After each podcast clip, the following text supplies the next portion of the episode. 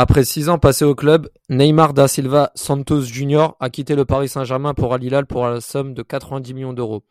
Un joueur qui aura fait couler beaucoup d'encre, dans le bien comme dans le mauvais. En 173 matchs au PSG, il aura marqué au total 118 buts, délivré 70 passes décisives et remporté 14 trophées. Évidemment, pour un joueur lambda, ces statistiques paraissent juste exceptionnelles, mais elles n'empêchent pas de diviser les supporters parisiens et l'opinion publique en général quant à son sujet. Est-ce une légende du club ? Est-ce un flop pour le club ? On va revenir sur les 6 saisons de Neymar Junior au Paris Saint-Germain. Il est monté de tête !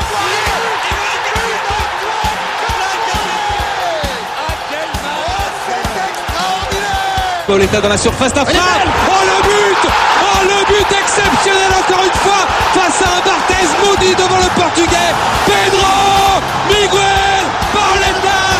Oh là là Zlatan Ibrahimovic, 25e minute, le doublé en 2 minutes. Ça allait trop vite pour le mur, ça allait trop vite pour Steve Mandanda. Épisode un petit peu particulier aujourd'hui dans Passion Saint-Germain, forcément trêve internationale oblige. Fin de mercato, beaucoup de choses à dire dès départ. On a eu Verratti il n'y a pas longtemps et on a eu, il y a quelques semaines, celui de Neymar. On est obligé, les gars, de refaire un podcast sur son passage au Paris Saint-Germain. Il est resté quand même 6 ans. Il est arrivé avec une étiquette de star. Il a fait des très bonnes choses. Il a fait des choses un peu moins bonnes. Son cas divise. Beaucoup de débats entre nous, hein, en off, en message, dans la rue. Tout le monde a son avis. Mais là, le plus important, c'est de faire le bilan enfin de ce joueur qui aura quand même déçu, mais quand même apporté dans une autre partie. Pour faire ce podcast, il y aura Mapenda, le plus grand défenseur de Neymar.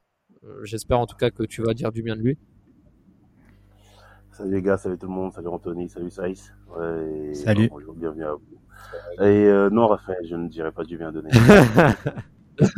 Tu le sais, donc. Et évidemment, c'était ironique. Hein. Anthony qui sera également là pour échanger à ce sujet avec un invité, hein, comme tu l'as bien mentionné, Mapenda, Seis Panam, que vous pouvez retrouver sur Kick, sur YouTube, avec sa chaîne, débrief, donne son avis sur le Paris Saint-Germain. Merci à toi, Seis, d'avoir accepté l'invitation. Et comment tu vas ? Bah écoute, ça va très bien. Merci aussi à toi de m'avoir invité, avec plaisir, pour parler de Neymar, surtout du Paris Saint-Germain, comme d'habitude. Donc voilà, merci à toi de m'avoir invité. Un plaisir avec Mapenda et Anthony. En quelques mots avant de commencer le podcast, c'est quoi tes premiers souvenirs du Paris Saint-Germain ? Je la fais à tous les invités, hein, mais voilà. C'était qui tes premières idoles ? Alors je vais te dire une petite anecdote. Mon premier match au parc, c'est mon papa qui m'a emmené. Mon premier match au parc, c'était en 93, PSG Real. Donc avec casque d'or. Donc pour un premier match, j'ai envie de te dire, je peux pas l'oublier. Et donc, depuis ce temps-là, voilà, c'est à gogo. J'étais abonné de 93 à 2010 avant d'arrêter après avec la dissolution des supporters. Et puis maintenant, bah, j'allais dire on travaille pour le club. Non, pas du tout.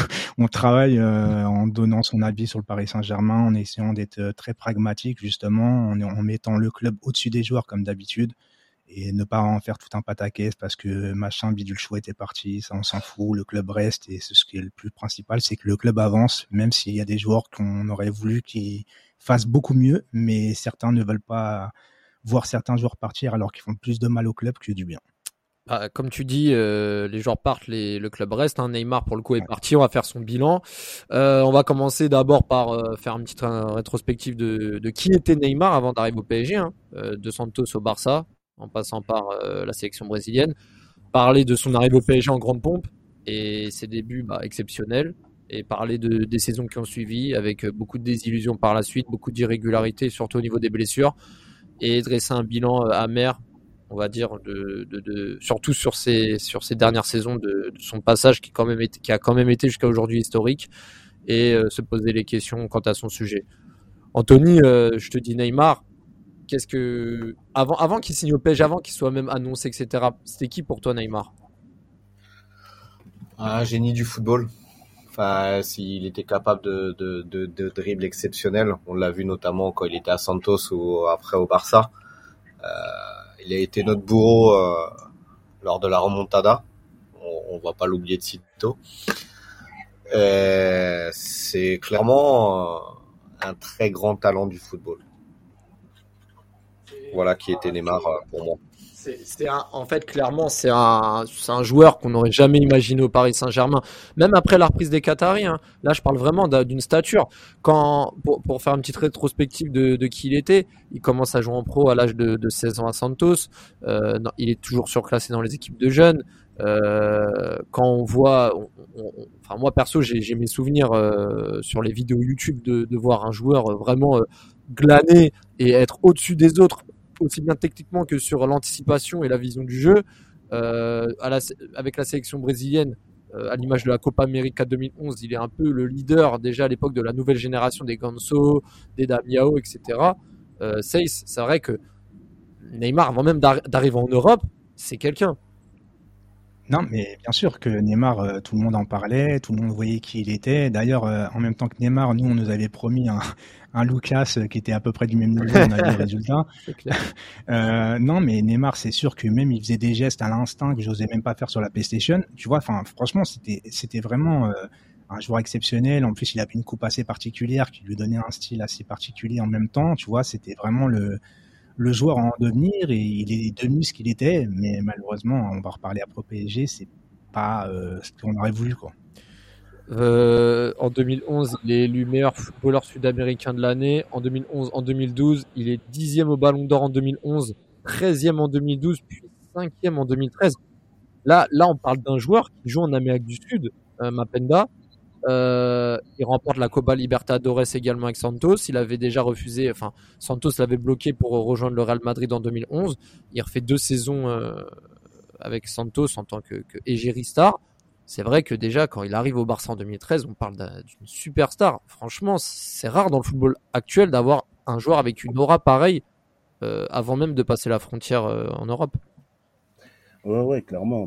Comme les deux autres l'ont dit, Neymar c'est déjà quelqu'un avant de signer au Barça. Tu as parlé du parcours avec Santos, avec son compère, la Ganso. Pour eux, même à titre d'exemple, même sur FIFA, c'était déjà un joueur qui avait des notes plutôt élevées, tu vois, pour quelqu'un qui joue dans un championnat hors européen, tu vois, ce qui était quand même assez rare. C'était un phénomène, c'était un peu l'idole de la nouvelle génération, tu vois, des gens qui sont des plus jeunes qui sont nés un peu fin des années 90, début 2000. Ils représentaient vraiment quelque chose, tu vois, dans le football de l'époque, et c'était lui en fait qui était destiné à être un peu en fait l'avenir le visage du football de l'avenir. Donc c'était ça. Après moi j'avais quand même quelques doutes sur son intégration en Europe, parce que pas que je considérais le championnat brésilien comme faible, mais l'adaptation, c'était surtout par rapport à l'adaptation, à la pression qu'il pouvait avoir en venant en Europe, et ce qui répondrait aux attentes en étant aussi attendu.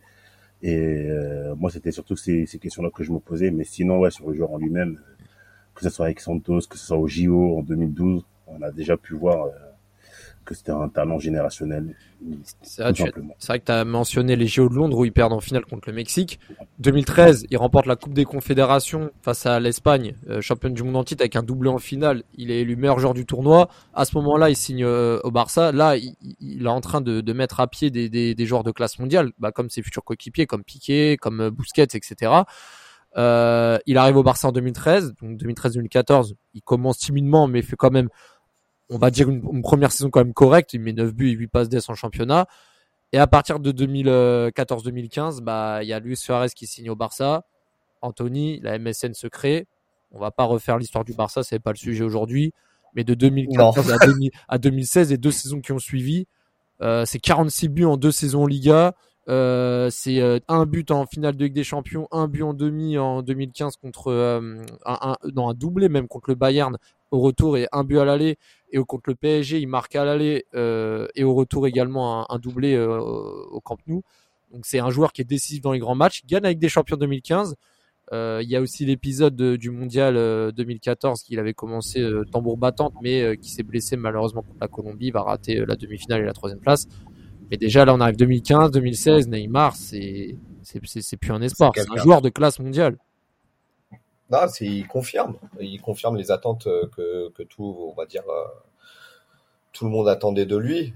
Il était quand même comparé à Pelé, faut pas l'oublier. Il a été sacré je crois c'était en 2011 devant lui, devant Pelé, avec Santos. Et là au Barça, il fait quand même des étincelles. Le duo, le trio même Messi, Suárez, Neymar, c'est exceptionnel. C'est limite injouable. Et puis la dernière saison, donc c'est vrai que 2016-2017, dernière saison de Neymar au Barça. Il y a quelques, on va dire qu'il y a quelques joueurs, surtout Messi. Enfin, je me rappelle que Luis Suarez commence timidement la saison. Messi commence à avoir quelques manquements. On sent que le Barça, avec les épisodes de Tito Villanova, etc., a connu quelques coups de mou. Luis Enrique est dans le board. Mais là où tu vois que Neymar a passé un cap en 2016-2017, c'est que quand Messi et Suarez ne répondent pas présent, Neymar répond présent. Seis, le meilleur exemple, c'est la remontada. Ouais, exactement. Il prend le Barça sur ses épaules. Il devient un leader technique. En fait, il était là pour apprendre. Même s'il est à côté des grands joueurs, il commence à peut-être pas surpasser les autres, mais il est là. Après la remontada, on va pas excuser l'arbitrage, mais disons que s'il y a un bon arbitrage, il peut même pas nous faire mal parce que tout simplement, il doit être expulsé avec son mauvais jet sur Marquinhos. Ça, on en reparlera parce que Neymar s'est sorti de match. C'est un peu son petit défaut au quotidien. Mais oui, Neymar nous a fait très mal à la remontada. Ça a été lui un peu le détonateur de tout ça. Personne n'y croyait, sauf lui. Je sais même pas si lui, il croyait réellement avant son coup franc, tu vois. Il s'est mis, bon, après, il a fait le taf. Et pour moi, ouais, Neymar était, pour ma part, le joueur qui allait dépasser tout le monde pour les futurs ballons d'or. Bah, surtout qu'à ce moment-là, Neymar, il y a Cristiano Messi devant. Il est évidemment numéro 3 derrière. C'est bien que tu mentionnes un petit peu son comportement, on y reviendra parce que déjà même à Santos il avait reçu quelques cartons rouges, il avait un problème de comportement. Je me rappelle un match contre Colo-Colo en Libertadores, il avait fait, je sais plus ce qu'il avait fait, mais il avait eu des comportements un peu limites, il avait pris des cartons rouges pour comportement. Ouais, c'est ça. Et même aussi pour rappeler, hein, pour son statut, il gagne aussi les JO de 2016 à domicile à Rio. Donc là, il remporte un titre avec sa nation, même si c'est pas la Copa América ou la Coupe du Monde. Il remporte la Ligue des Champions, plusieurs fois la Liga. Bah, c'est vrai qu'à ce moment-là, Neymar, il a 25 ans et personne s'attendait à un tel transfert. Là, on arrive vraiment à l'été 2017. Le PSG a une saison 2016-2017 de passation après Zlatan qui est très compliquée. On sent qu'il manque un visage de leader dans cette équipe. Les premières rumeurs arrivent, Mapenda, par rapport à Neymar. Qu'on arrive mi-fin juillet, il y a des rumeurs qui arrivent comme quoi Neymar reviendrait au PSG, Nasser casserait la clause de 222 millions d'euros. Les rumeurs durent 2-3 semaines et au final, début août, Neymar signe au PSG. Il explose le record de transfert de Paul Pogba à Manchester, de 105 millions à 222 millions d'euros. Moi, perso, je te donne mon avis. Quand Neymar signe au PSG, je me rappelle, c'était un truc de malade mental. Je te laisse poursuivre, mais moi, franchement, même encore aujourd'hui, je m'en rappelle, c'était un truc de fou. Bah, franchement, s'il y a bien une chose sur laquelle on sera tous d'accord, et celui qui dira le contraire est un menteur, quand Neymar signe au PSG, je crois qu'on est tous KO, on est tous contents, on est tous fous, surtout après l'épisode de la remontada, malheureusement, qui, on rappelle, au passage, est le plus grand vol l'un des plus grands vols de l'histoire du foot, il faut pas avoir peur de le dire. Mais, ouais, quand il signe au PSG, c'était exceptionnel. Moi, je me rappelle, en plus, pour l'anecdote, c'était le déménagement d'une de mes tantes que j'aidais. Donc, je prends le périph' et je me rappelle, il y avait même des gens qui klaxonnaient dans la rue comme si, bon, pas à l'échelle comme si la France avait gagné une Coupe du Monde, mais tu sentais vraiment qu'il y avait un truc qui se passait. Un engouement. Ouais, voilà, un réel engouement quand tu te balades un peu dans les rues de Paris. Et on le verra par la suite à sa présentation, le délire d'allumer la tour Eiffel, des choses qu'on n'avait jamais vues pour un joueur. Et avec le recul, on se dit que c'est peut-être trop, mais sur le coup, c'est vrai que quand Neymar vient jouer, annonce sa signature au PSG, top 3 mondial, 25 ans, qui va rentrer dans ses meilleures années, non, on est tous fous, et on se dit que voilà, il n'y a plus rien qui peut nous arriver, et que là, on est parti au moins pour 7 à 8 ans de pur plaisir, quoi. Mais surtout, ce qui était fou, c'est que déjà, il reprend le 10 de Pastore, et bon, ça c'est normal, c'est le numéro 10 de la Seleção qui vient au PSG. Et le pire, c'est que juste avant, il y a Daniel Alves qui le suivait. Déjà, rien que quand Alves signe avant lui au PSG, il y avait déjà les rumeurs comme quoi il allait avoir un maillot jaune, le troisième maillot. Tu sentais que. Moi, je le sentais bien. Moi, je vivais au Canada à ce moment-là. C'est vrai que moi, avec le recul, je me rendais pas compte de l'engouement à Paris, mais. Moi, je me rappelle, je sais pas si vous, c'était pareil, tous les matins, vont se réveiller, on regardait les infos, est-ce qu'il a signé, où en est le feuilleton. Je sais pas si t'as des anecdotes, mais moi j'étais comme, non, je me rappelle quand j'étais petit et je lisais les trucs de transfert, je réactualisais la page, je me disais mais c'est... j'attendais la socialisation. Mais l'anecdote, elle est complètement dingue. C'est moi, je me rappelle de tout de ce transfert-là. C'est qu'on regardait où il était dans l'avion. Il y avait des gens qui arrivaient avec un tracker pour savoir où il était Neymar, parce qu'à un moment donné, il y avait une pub qu'il devait faire au Qatar, etc. On se disait ça y est, c'est bon. Moi, j'étais carrément, tu vois, les matchs de préparation du Barça quand il marque un but exceptionnel en match de préparation face à la Juve. Ouais. Je le vois fêter un but comme jamais. Je me dis mais c'est mort en fait. Je le vois, il est content. Je me suis dit mais jamais il va partir du Barça. Le fameux Sekeda aussi.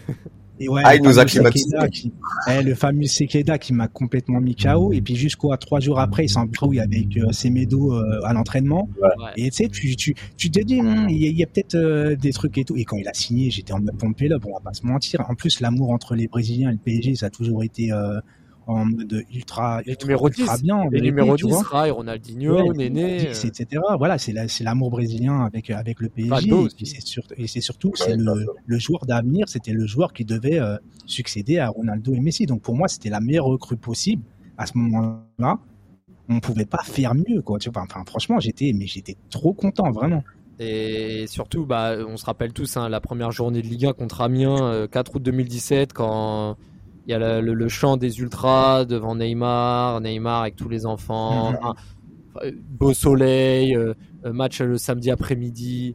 Non, franchement, il y avait tout qui était réuni, Neymar, coupe de cheveux blonde, beau gosse. Enfin, non, franchement, l'histoire, elle a vraiment... Encore fit. Ouais, très fit, smile. Non, franchement, l'histoire, elle avait vraiment bien commencé.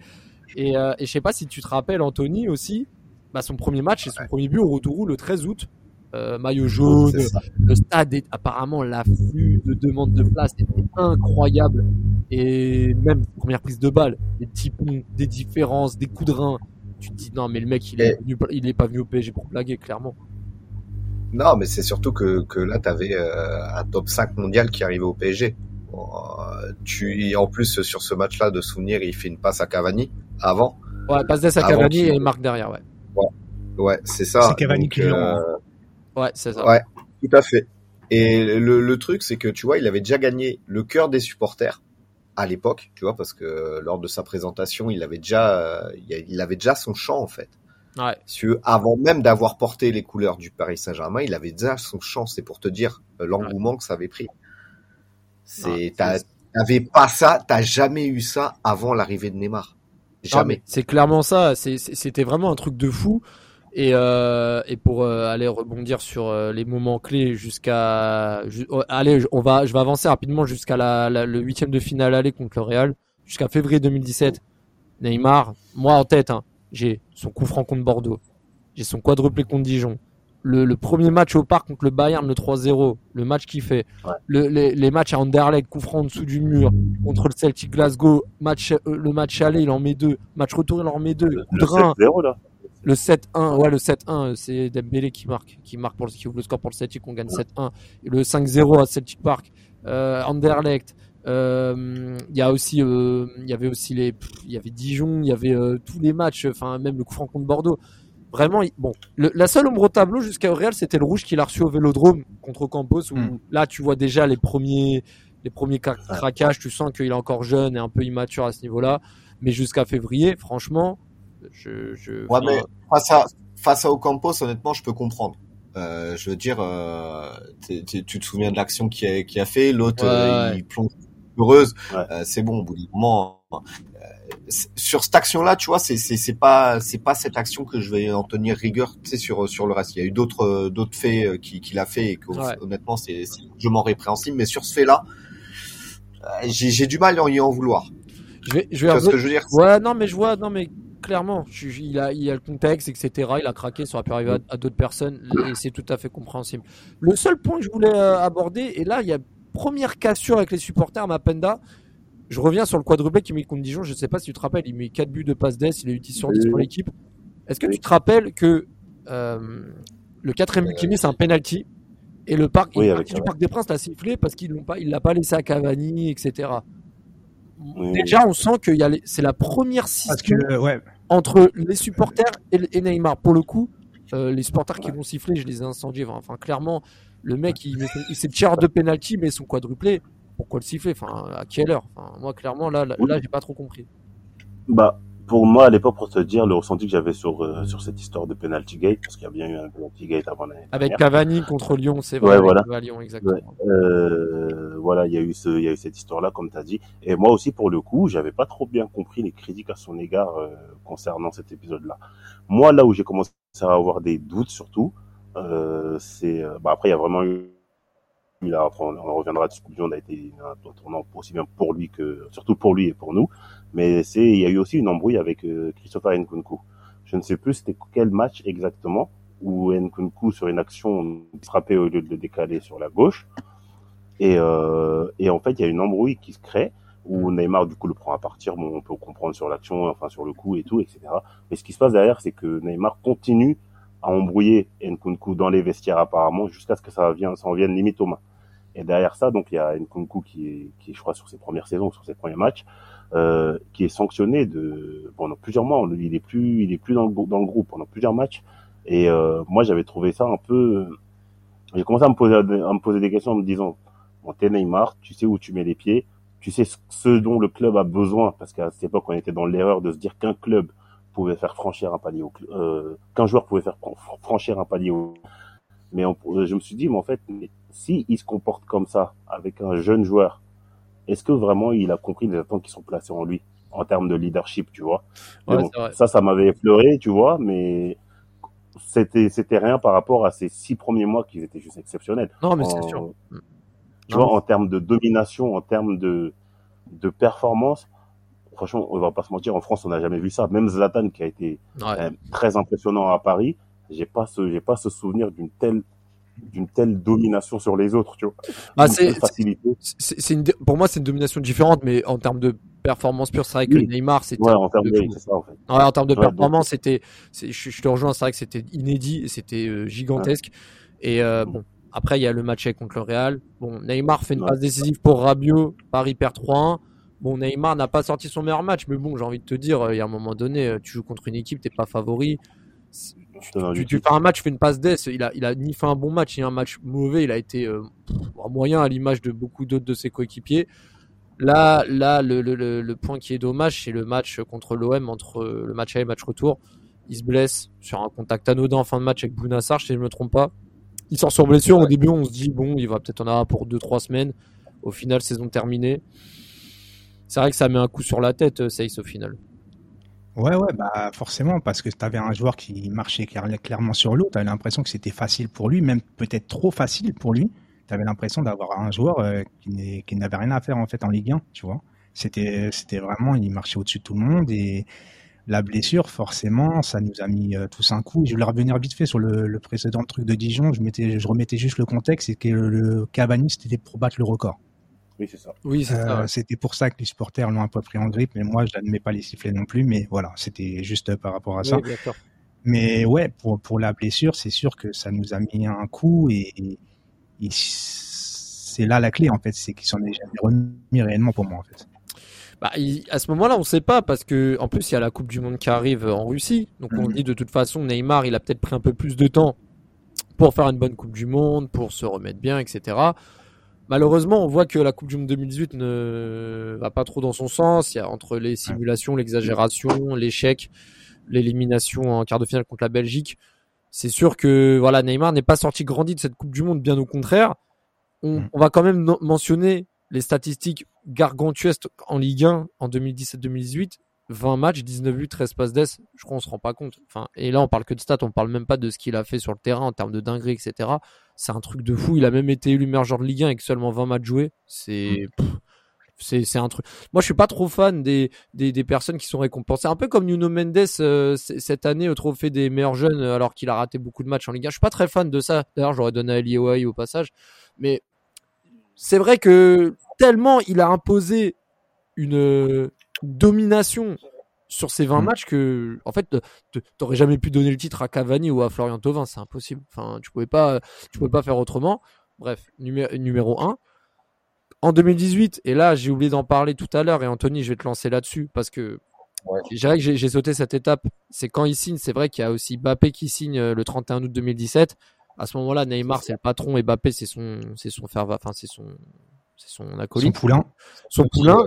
Mais c'est vrai qu'au bout d'un an, Mbappé est champion du monde, auteur d'une Coupe du Monde très intéressante. Pour son âge en plus, il marque le quatrième, il marque en finale, c'est exceptionnel. Et en passage, Neymar, voilà, on sent que Mbappé commence à toquer, à dire Coco, voilà, je suis peut-être arrivé, je suis arrivé à 18-19 ans, mais maintenant je prétends à prendre le flambeau, donc t'as intérêt à accélérer la cadence, sinon moi je vais prendre le trône, quoi. Et au final, ça a été démontré qu'il l'a pris, malheureusement. C'est ça. Mais en tout cas, sur cette campagne 2018-2019, hein, sur la reprise, etc. Comment tu vois un peu les choses? Pour toi, Neymar, c'est toujours le leader? Ou est-ce que, c'est le leader, mais avec un mais? Un leader avec un mais, déjà. Tu vois, déjà, et après, en 2018, de mémoire, il remporte le trophée des champions. C'est ça. C'était contre Monaco. C'est ça. Il était pas titulaire. Non, il est pas titulaire. Il rentre en jeu, ouais, c'est ça. Il rentre en cours de jeu, donc...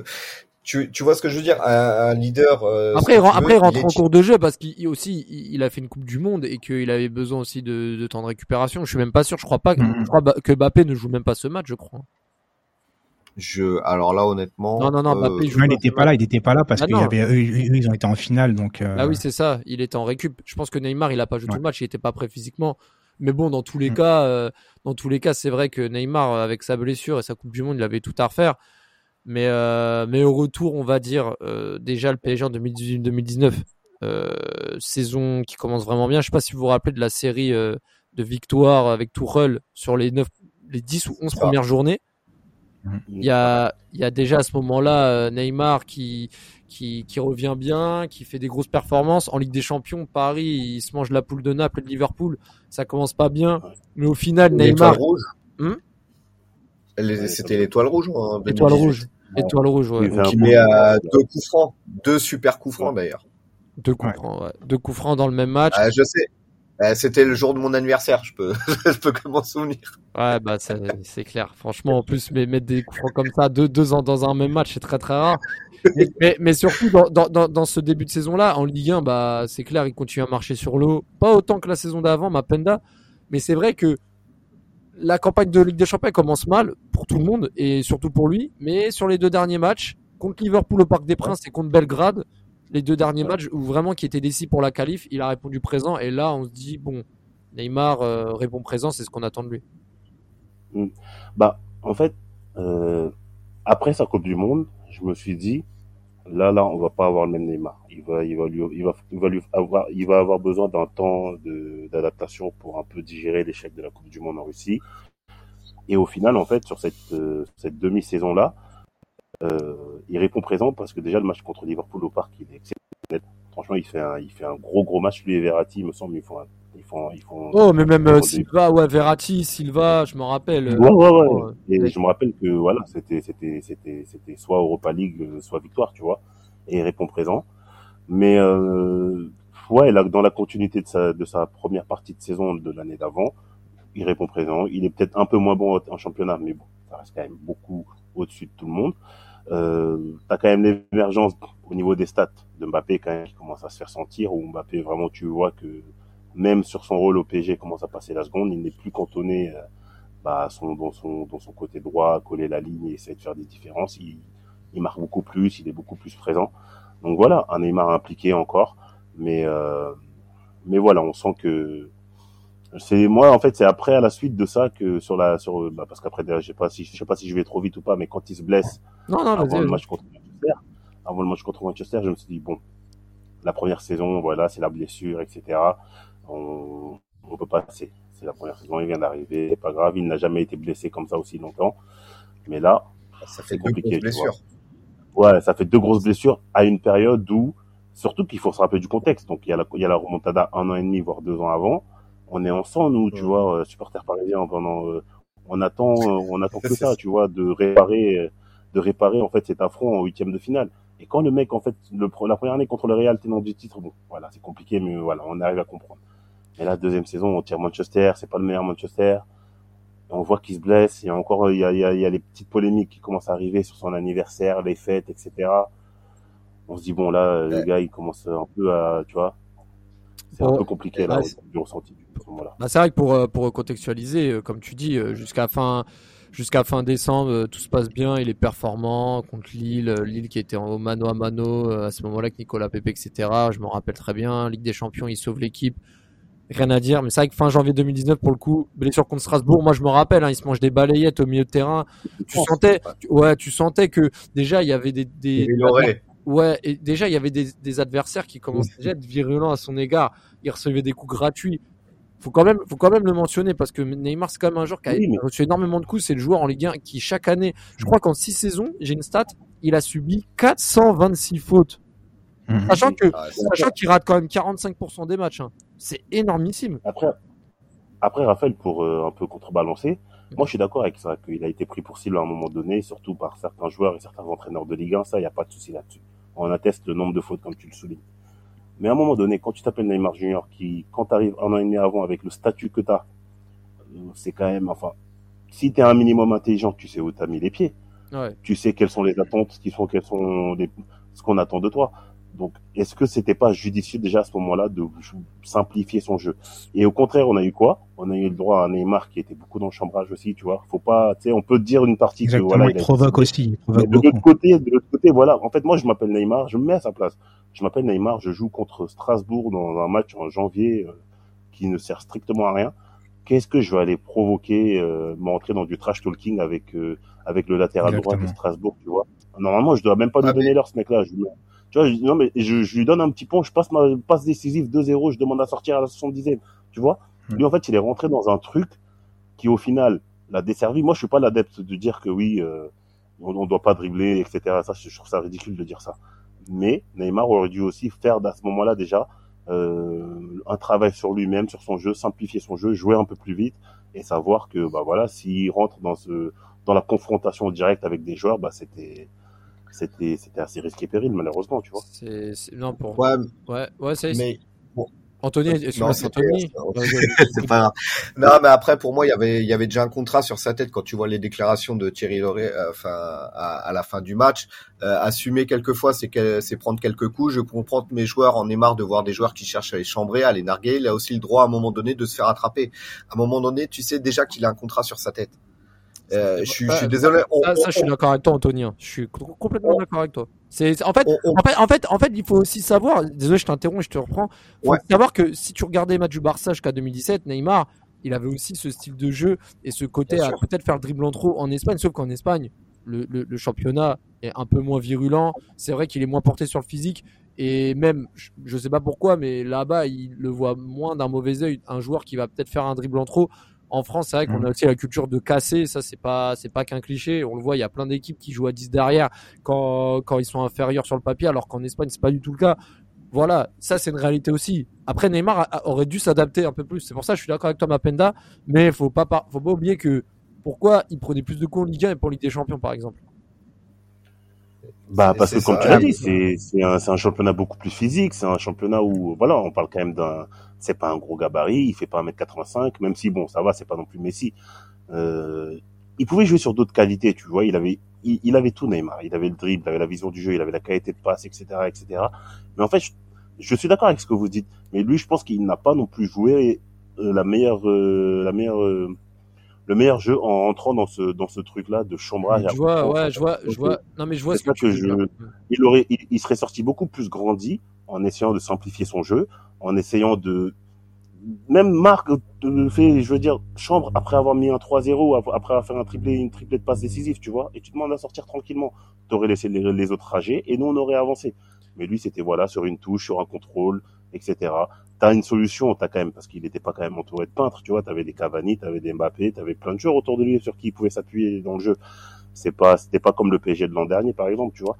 Mais, voilà, pour moi, c'était vraiment déjà les limites en fait de l'intelligence du mec par rapport à lui, à son évolution et à son plan de carrière, en fait, j'ai envie de dire, et à ses objectifs de club surtout, tu vois. Et puis c'est vrai que là, pour le coup, son image va pas l'aider, Seiss, parce qu'on va finir la saison 2018-2019, il y a deux épisodes importants. Alors déjà, sa blessure, il rate Manchester. Après le match aller, d'ailleurs, cette année-là, j'avais fait Anfield et j'étais allé aussi à Old Trafford pour le match aller. Ah, quand on est là-bas, on voit le 2-0, il joue pas. Il va pas jouer le match retour, mais on se dit pas grave. De toute façon, il y a moins qui reviennent pour l'écart. on se rappelle tous de sa tête quand il descend sur la rue du Parc des Princes avec sa casquette, quand Rashford met le 3-1, le penalty, même lui n'en revient pas. Il est abasourdi. Donc déjà, il y a cet épisode-là. Donc déjà, les Mbappé, les Verratti, eux, qui n'avaient pas répondu présent, ils s'étaient ridiculisés. Bon, lui, il n'était pas là, mais bon, il se blesse 2 années de suite. Donc voilà. Et ensuite, il reprend la compétition et il y a l'épisode de cette fameuse finale de Coupe de France perdue contre Rennes au péno. Alors déjà, Mbappé, il faut aussi savoir que Mbappé, en plus de Manchester, il prend un carton rouge lors de cette finale. Quelques jours après avoir fait sa déclaration sur la responsabilité, là, ça amène aussi un petit coup parce que forcément, cette déclaration, elle n'est pas dénuée de sens. C'est par rapport à Neymar, c'est forcément visé. Mbappé un peu de côté, Neymar répond pas présent, sauf que Mbappé cette année-là aussi a eu des manquements. Mais Neymar, il y a aussi l'épisode, bon, il marque un piqué, il met une belle passe décisive à Daniel Alves sur cette finale-là, le corner et la reprise de volée, magnifique d'ailleurs.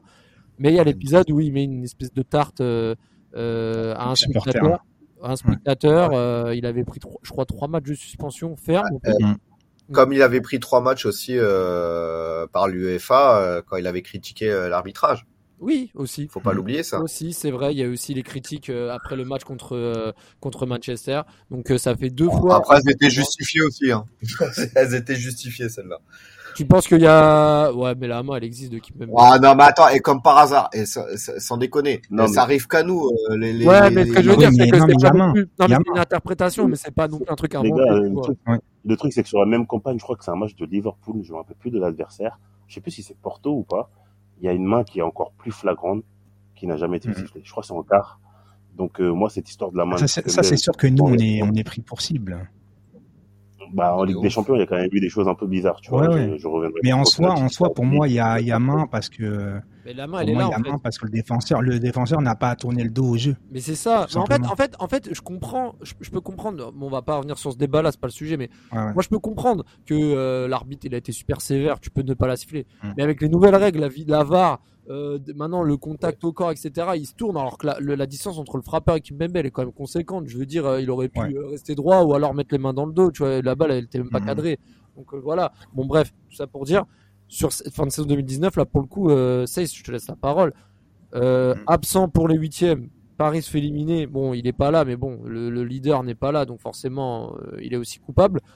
La fin de saison où on se rappelle, Paris était exécrable en Ligue 1, les défaites avec les CSC de Kimpembe, le 3-2 contre Nantes, le 3-2 contre Nantes, les défaites. Et puis tu perds la finale, là tu perds la finale contre Rennes en plus. Tu perds la finale, la tarte, ça y est, la fin 2019. Et là, on va arriver à un moment, c'est qu'il y a ça. Puis il y a la fameuse histoire du départ de Neymar au Barça, la fameuse clause qu'il était prêt à payer pour partir, etc.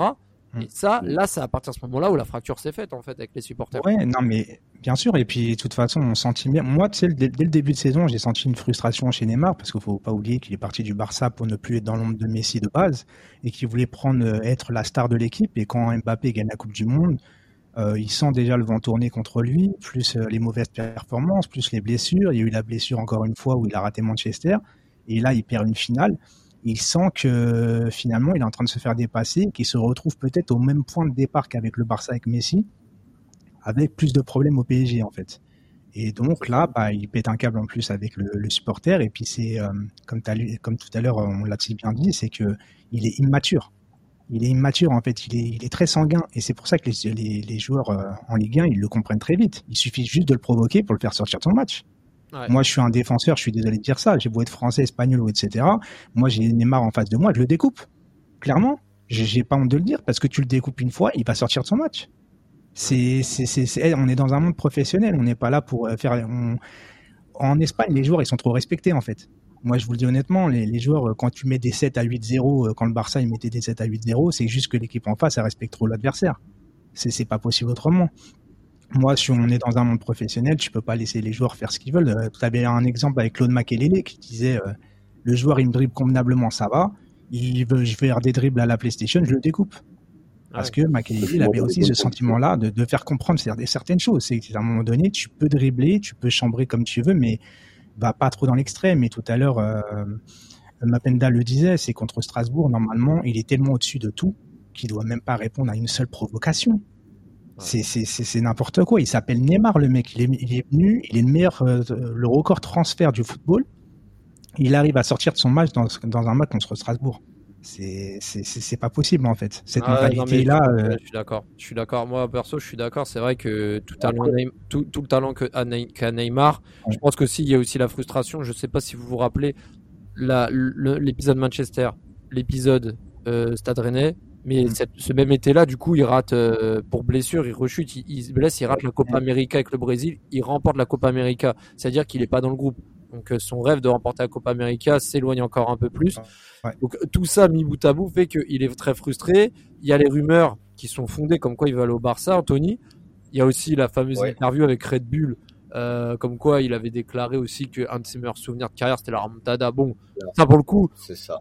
Après, pour le coup, il a raison d'en parler parce que ce serait mentir de dire de joueur. Mais par contre, ce qu'il faut dire, c'est que dans ses souvenirs, il a quand même mentionné le PSG Liverpool des phases de poule, tu vois. Donc, il faut quand même tout dire.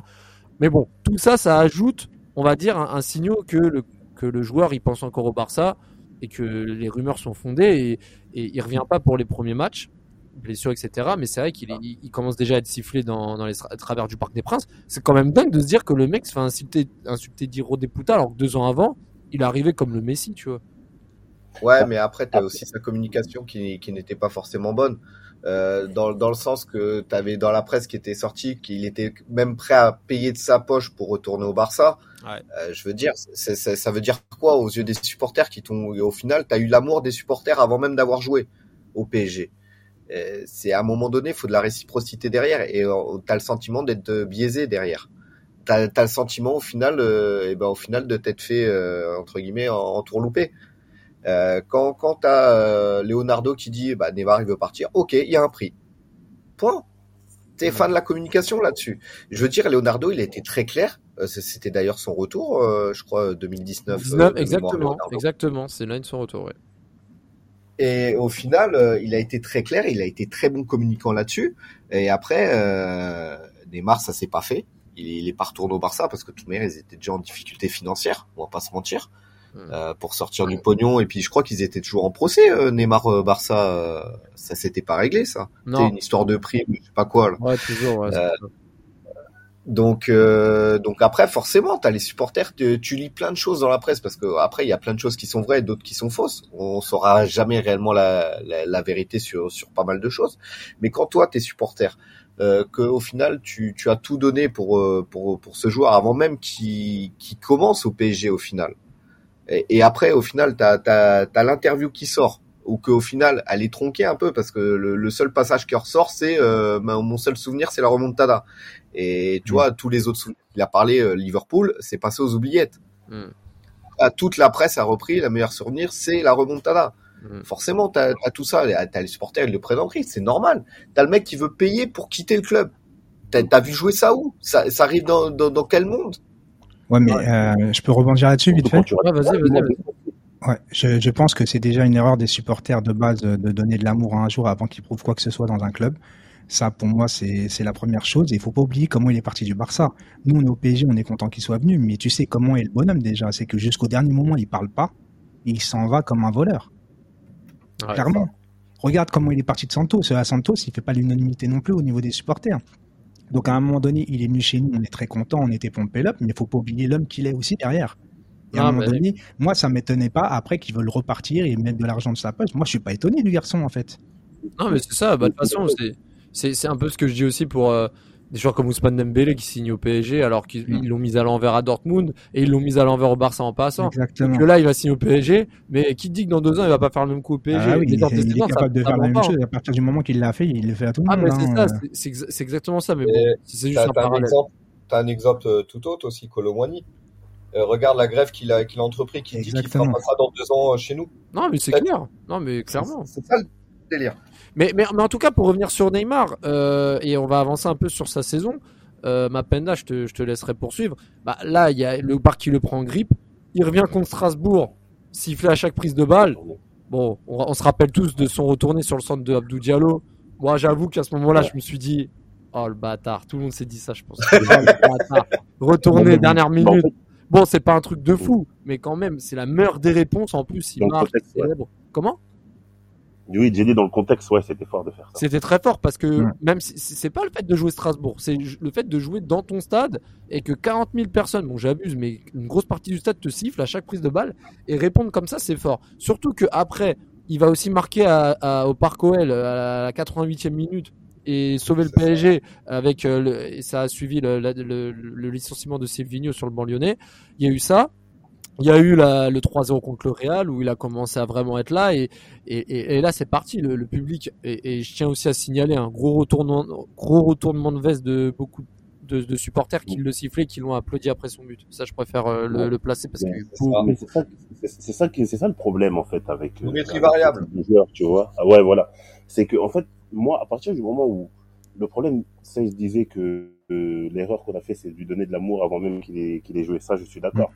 Mais le problème, c'est qu'en fait, dans quelle histoire tu vois ça, dans l'histoire du foot, un joueur qui est là, qui arrive 2 ans, on fait péter une clause qui a un record, tu rates 6 mois la première année, 6 mois la deuxième année, et l'été qui suit, tu veux partir en disant que tu veux mettre même 20 millions de ta poche. Ça existe où, ça? Ça veut dire qu'en fait, on a atteint des degrés de non-respect, des degrés de scénarios qui sont improbables, qu'on n'a jamais vus, qui auraient pu se produire, qu'on a vu qu'avec ce monsieur-là, tu vois. Donc, au-delà du fait que les supporters ont retourné leur veste, etc., moi, je suis pas pour, parce qu'à partir du moment où il avait déclaré ça, au vu des premières années qu'il avait fait et des absences qu'il avait eues, moi, c'était terminé, tu vois. Et, pour revenir juste sur le souvenir de la remontada, même s'il le pense, même si dans son esprit, c'est là que tu vois qu'il est pas très intelligent, même si dans son esprit, c'est vraiment le cas, il connaît le contexte du match. Il sait que sur ce match-là, il y a quand même des erreurs d'arbitrage qui ont entaché, en fait. Même si lui, sa performance reste exceptionnelle, tu peux pas jouer dans le club, tu peux pas jouer au PSG en ayant joué ce match-là avec le Barça et venir nous expliquer ça. Après tout ça, en fait, c'est tout un ensemble qu'il faut prendre aussi en cause, en perspective, pour justifier pourquoi, en fait, les gens l'ont insulté, l'ont sifflé, tu vois. Moi, je suis pas pour les gens je ne valide pas les gens qui ont retourné leur veste, etc. Moi, pour moi, la meilleure réponse aurait été de garder le silence pendant la célébration. Mais voilà, on sait que les gens sont quand même... Ouais, mais après, tu sais très bien qu'aussi, au Parc des Princes, Maps, le problème, c'est que la majorité sont... Enfin, il y a les supporters, mais les tribunes latérales sont très grandes et il y a beaucoup de... gens qui aiment le PSG, mais qui sont pas fanatiques. Oui, mais en fait, le truc, c'est que après ce but-là, on a effacé tout ça comme si, en fait, c'était pas grave, en fait, tu vois. Alors que dans l'esprit d'autres personnes comme moi ou d'autres, tu vois, et on s'est dit, mais... Donc, on a fait venir un mec qui était censé devenir le numéro 1 de son sport.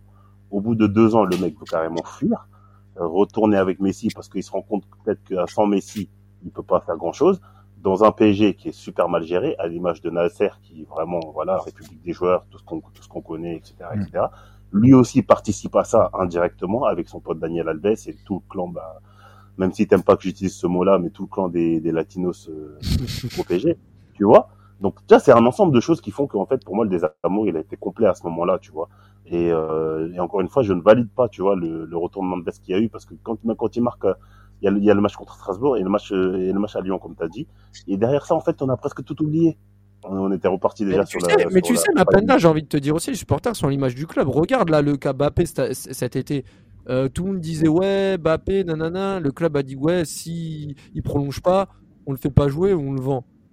Il n'a pas prolongé, il joue, il est titulaire et le club a l'air de fermer les yeux, tu vois, même s'il y a peut-être eu un accord qu'on ne sait pas. Mais en tout cas, à l'heure actuelle, il n'a pas prolongé, il joue titulaire, il n'y a rien. Mais c'est un peu l'image du club. Je suis d'accord avec toi, mais à la différence de Mbappé, de Neymar, Mbappé cet été, tu ne l'as pas entendu une seule fois. Mais ça, à l'opposé, c'est un vrai problème parce que Mbappé, il fait exprès de pas parler, c'est pas bien. Oui, mais regarde, il y a eu des démentis à la vue de tout le monde sur les réseaux sociaux, sur des gros médias comme l'Équipe, etc.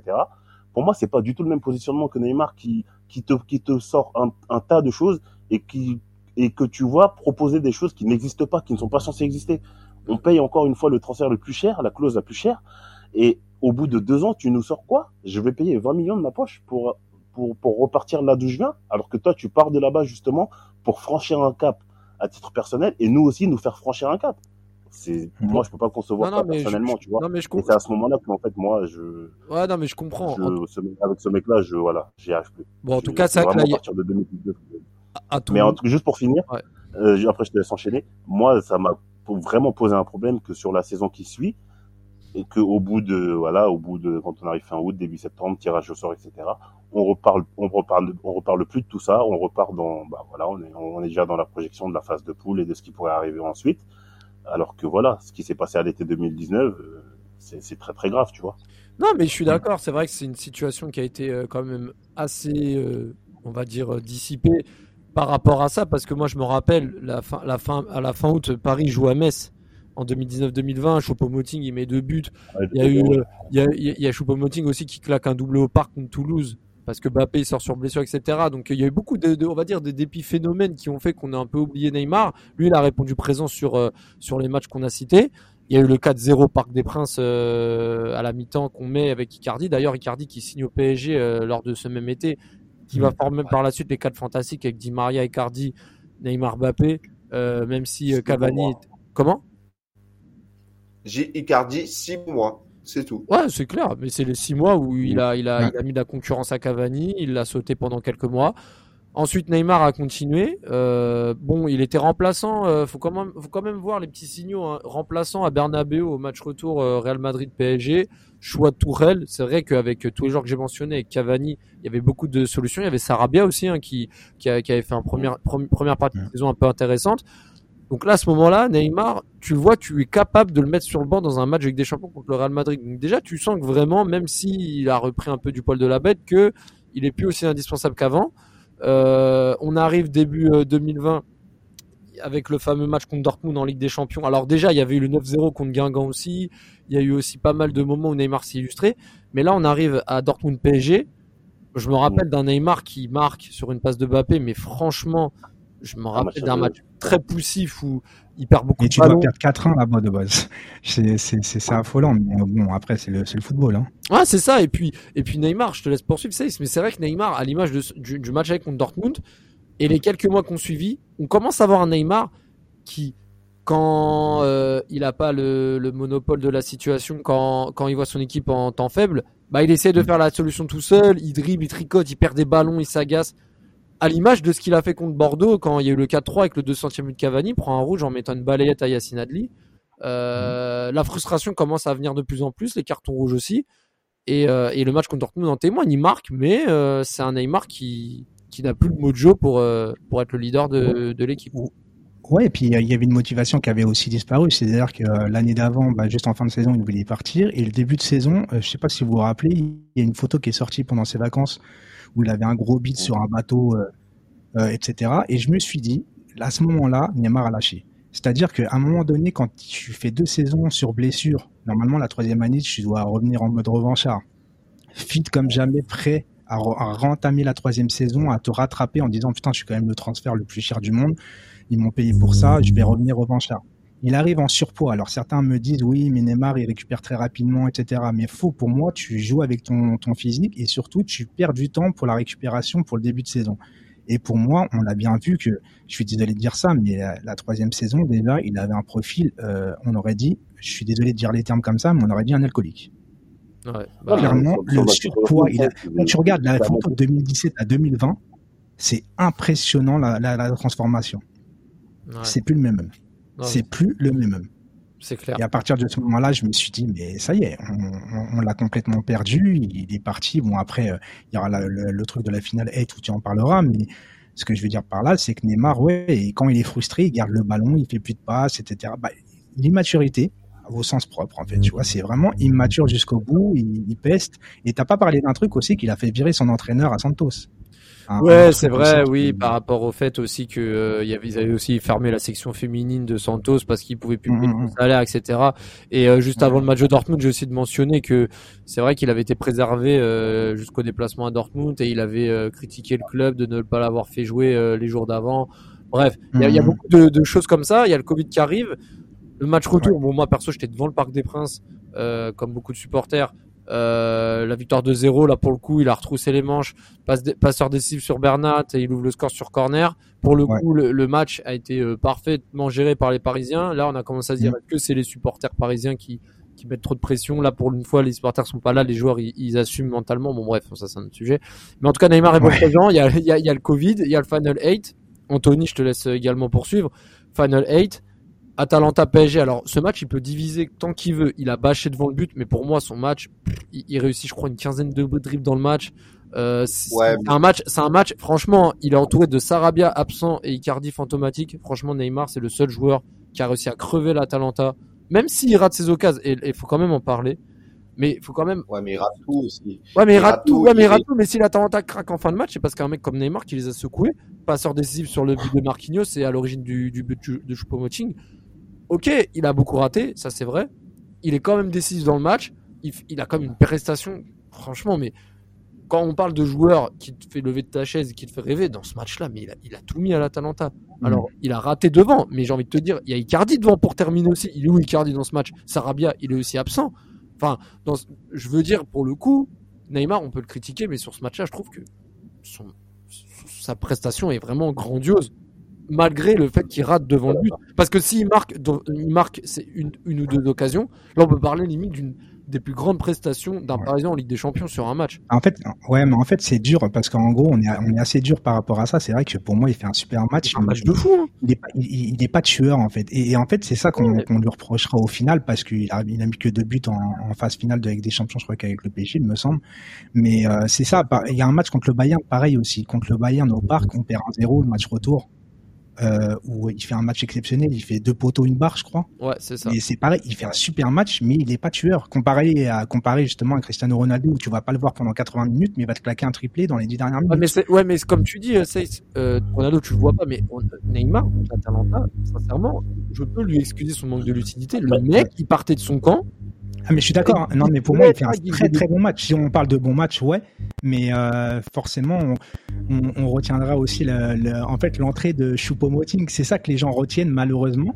J'ai envie de te dire, c'est que les gens se disent si Choupo-Moting ne rentre pas, est-ce qu'on gagne. Ouais, mais tu sais très bien que oui, mais bien sûr, mais tu regardes les matchs. Nous, on lit pas les matchs sur Flash Résultats, tu vois. Enfin, mais bien sûr, match, tu sais que. Non, mais quand tu vois que Choupo-Moting rentre, c'est lui qui fait le centre. C'est lui qui fait le centre sur Neymar. Hein. Et Neymar, bon, qui rate son tir, je crois, et qui fait ça, se transforme en passe décisive sur Marquinhos. Mais avant la rentrée de Choupo-Moting, faut rappeler qu'il y a 1-0 pour l'Atalanta et Navas qui fait un bel arrêt, sinon on se prenait le 2e but. Donc, et puis c'est que l'Atalanta, j'ai envie de te dire. Tu feras attention à ton micro, c'est un faux contact, bref, passons. Mais oui, pour revenir sur... et Anthony, tu vas rajouter, c'est vrai que pour l'Atalanta, c'est discutable, mais là on retrouve un Neymar quand même entreprenant, et je vais même bifurquer sur le match contre Leipzig, passeur décisif pour... Attends, reste un peu sur le match contre l'Atalanta, s'il te plaît. Ok, vas-y, je t'en prie, si t'as l'air si convaincu, vas-y, je t'en prie. Non, parce que, excuse-moi, Anthony, de te couper du coup, mais en fait, tu vois, il faut bien faire attention aux mots qu'on utilise. Quand tu parles de grandiose, etc., moi, c'est là, en fait, où je te suis pas. Parce qu'en fait, t'as le match de Neymar qui, en lui-même, est très très bon. Il n'y a pas de souci là-dessus. Il fait l'un de ses meilleurs matchs au PSG parce que c'est l'une des rares fois où il est présent en phase finale dans un format plus spécial, tu vois. Donc là-dessus, il n'y a pas de problème, je te suis. Après, comme tu dis, on ne regarde pas les matchs sur Flash Résultats ou sur match en direct. Il y a aussi l'historique de match, tu vois, les faits de match. Sur ce match-là, contre l'Atalanta, on est à la rue. Même s'il n'y a que lui qui fait des différences, ça, je te l'accorde. Mais quand il dribble toute l'équipe, là, qui se prétend seul à seul face au gardien, mais vraiment seul à seul et qui tire à côté, c'est même pas une parade du gardien. Pour moi, l'action, même si elle est belle, pour moi, sur ce côté-là, il a été défaillant. Et ça a été le début, en fait, de ses problèmes de finition. Parce que autant sur ses 2 premières saisons, au niveau de la finition, quand il était présent, il y avait rien à dire, il était limite létal. Mais à partir de 2020, jusqu'à son départ, enfin, j'excuse ces 6 derniers mois, là, avant la Coupe du Monde, au niveau de la finition, c'est très très compliqué, et on le voit en fait sur ce match-là déjà, où il fait, d'accord, il dribble des joueurs, il est exceptionnel, etc. Mais quand il s'agissait de tuer, là il n'était pas là. Il n'était pas là. Ça c'est la première chose. La deuxième chose, c'est que la conception qu'on a du match, en tout cas moi pour ma part, c'est que contre l'Atalanta, Gasperini, il fait un système, il nous casse la tête. Le pressing qu'ils nous font, on a du mal, on est archi pas dominé, mais on est en grosse difficulté. Et pour moi, il y a 2 choses qui changent en fait l'historique du match. C'est du coup l'entrée de Choupo-Moting avec le fait qu'il marque, qu'il soit impliqué aussi sur l'autre but.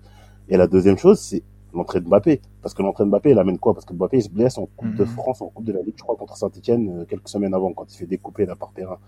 L'entrée de Mbappé, en fait, ça change toute la physionomie du match parce que tu as l'Atalanta, du coup, qui recule de presque 20 ou 30 mètres, tu vois. Parce qu'ils sont crevés aussi de ce qu'a Neymar apporté aussi, il faut le dire. Oui, ça, je suis d'accord avec toi. C'est quand... Non, mais moi, je te dis pas que c'est on gagne grâce à Mbappé, on perd, c'est de la faute de Neymar, c'est pas ce que je te dis. C'est que juste, en fait, dans l'approche du match, quand Mbappé rentre à 30 minutes, je crois, de la fin du match, tu as l'Atalanta qui recule et qui arrête net de presser, tu vois.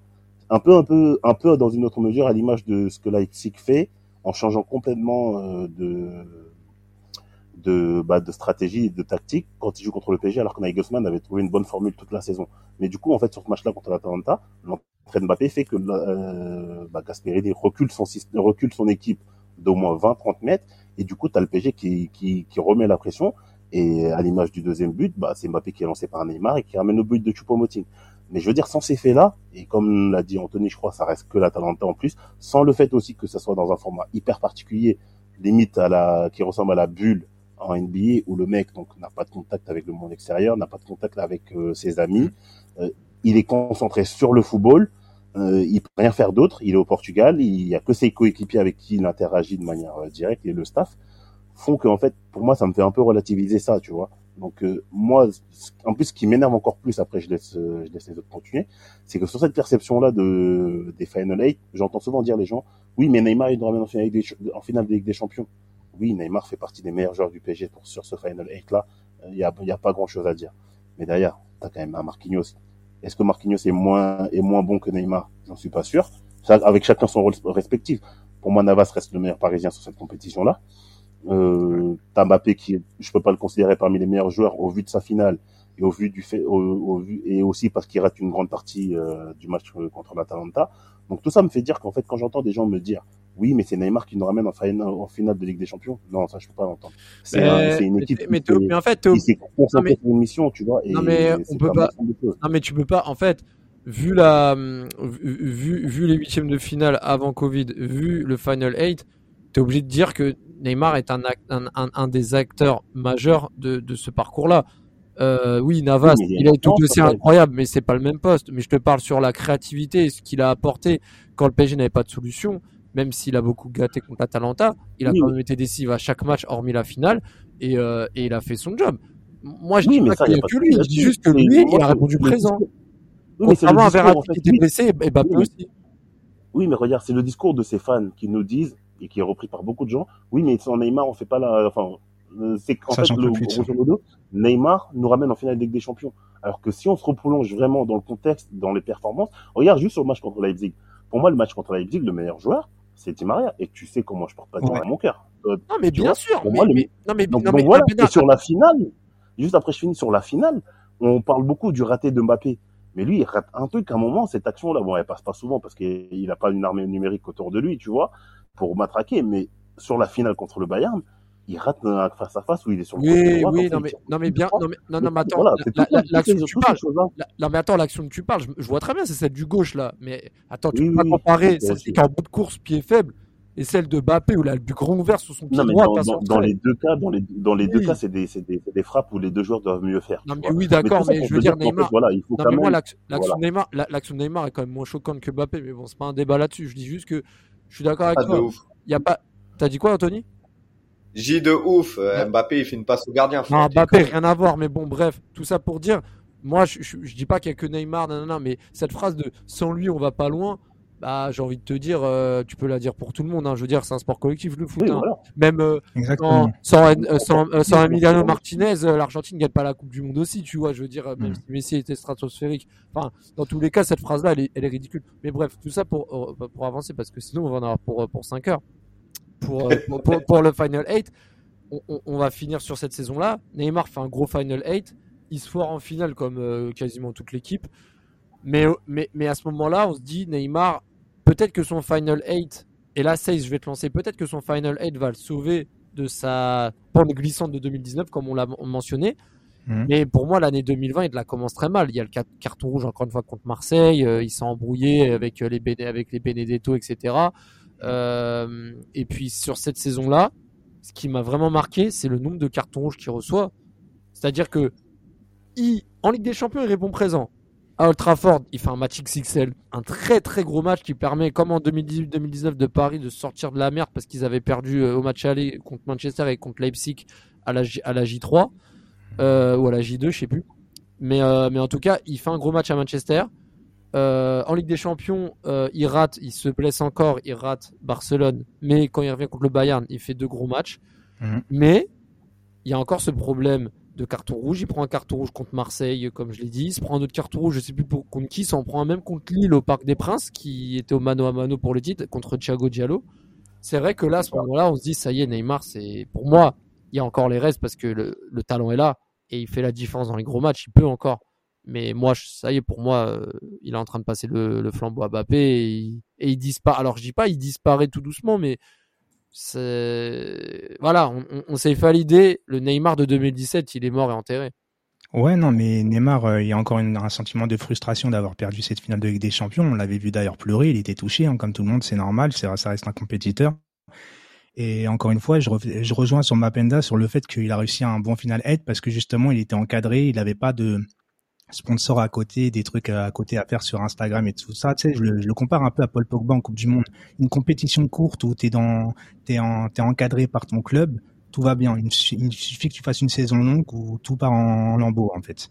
Et Neymar, j'y croyais pas pour l'année d'après parce que pour moi, c'était de pire en pire et que je savais qu'il allait sombrer. Et je souligne encore les cartons rouges face à l'OM. Et je tiens juste à faire un aparté par rapport à l'OM, c'est que chaque grand joueur qui a marqué le Paris Saint-Germain, même si on dit que maintenant il n'y a rien à voir dans les classicos, qu'on a tellement une supériorité que ça ne peut rien avoir, pratiquement chaque grand joueur a marqué de son empreinte les classicos.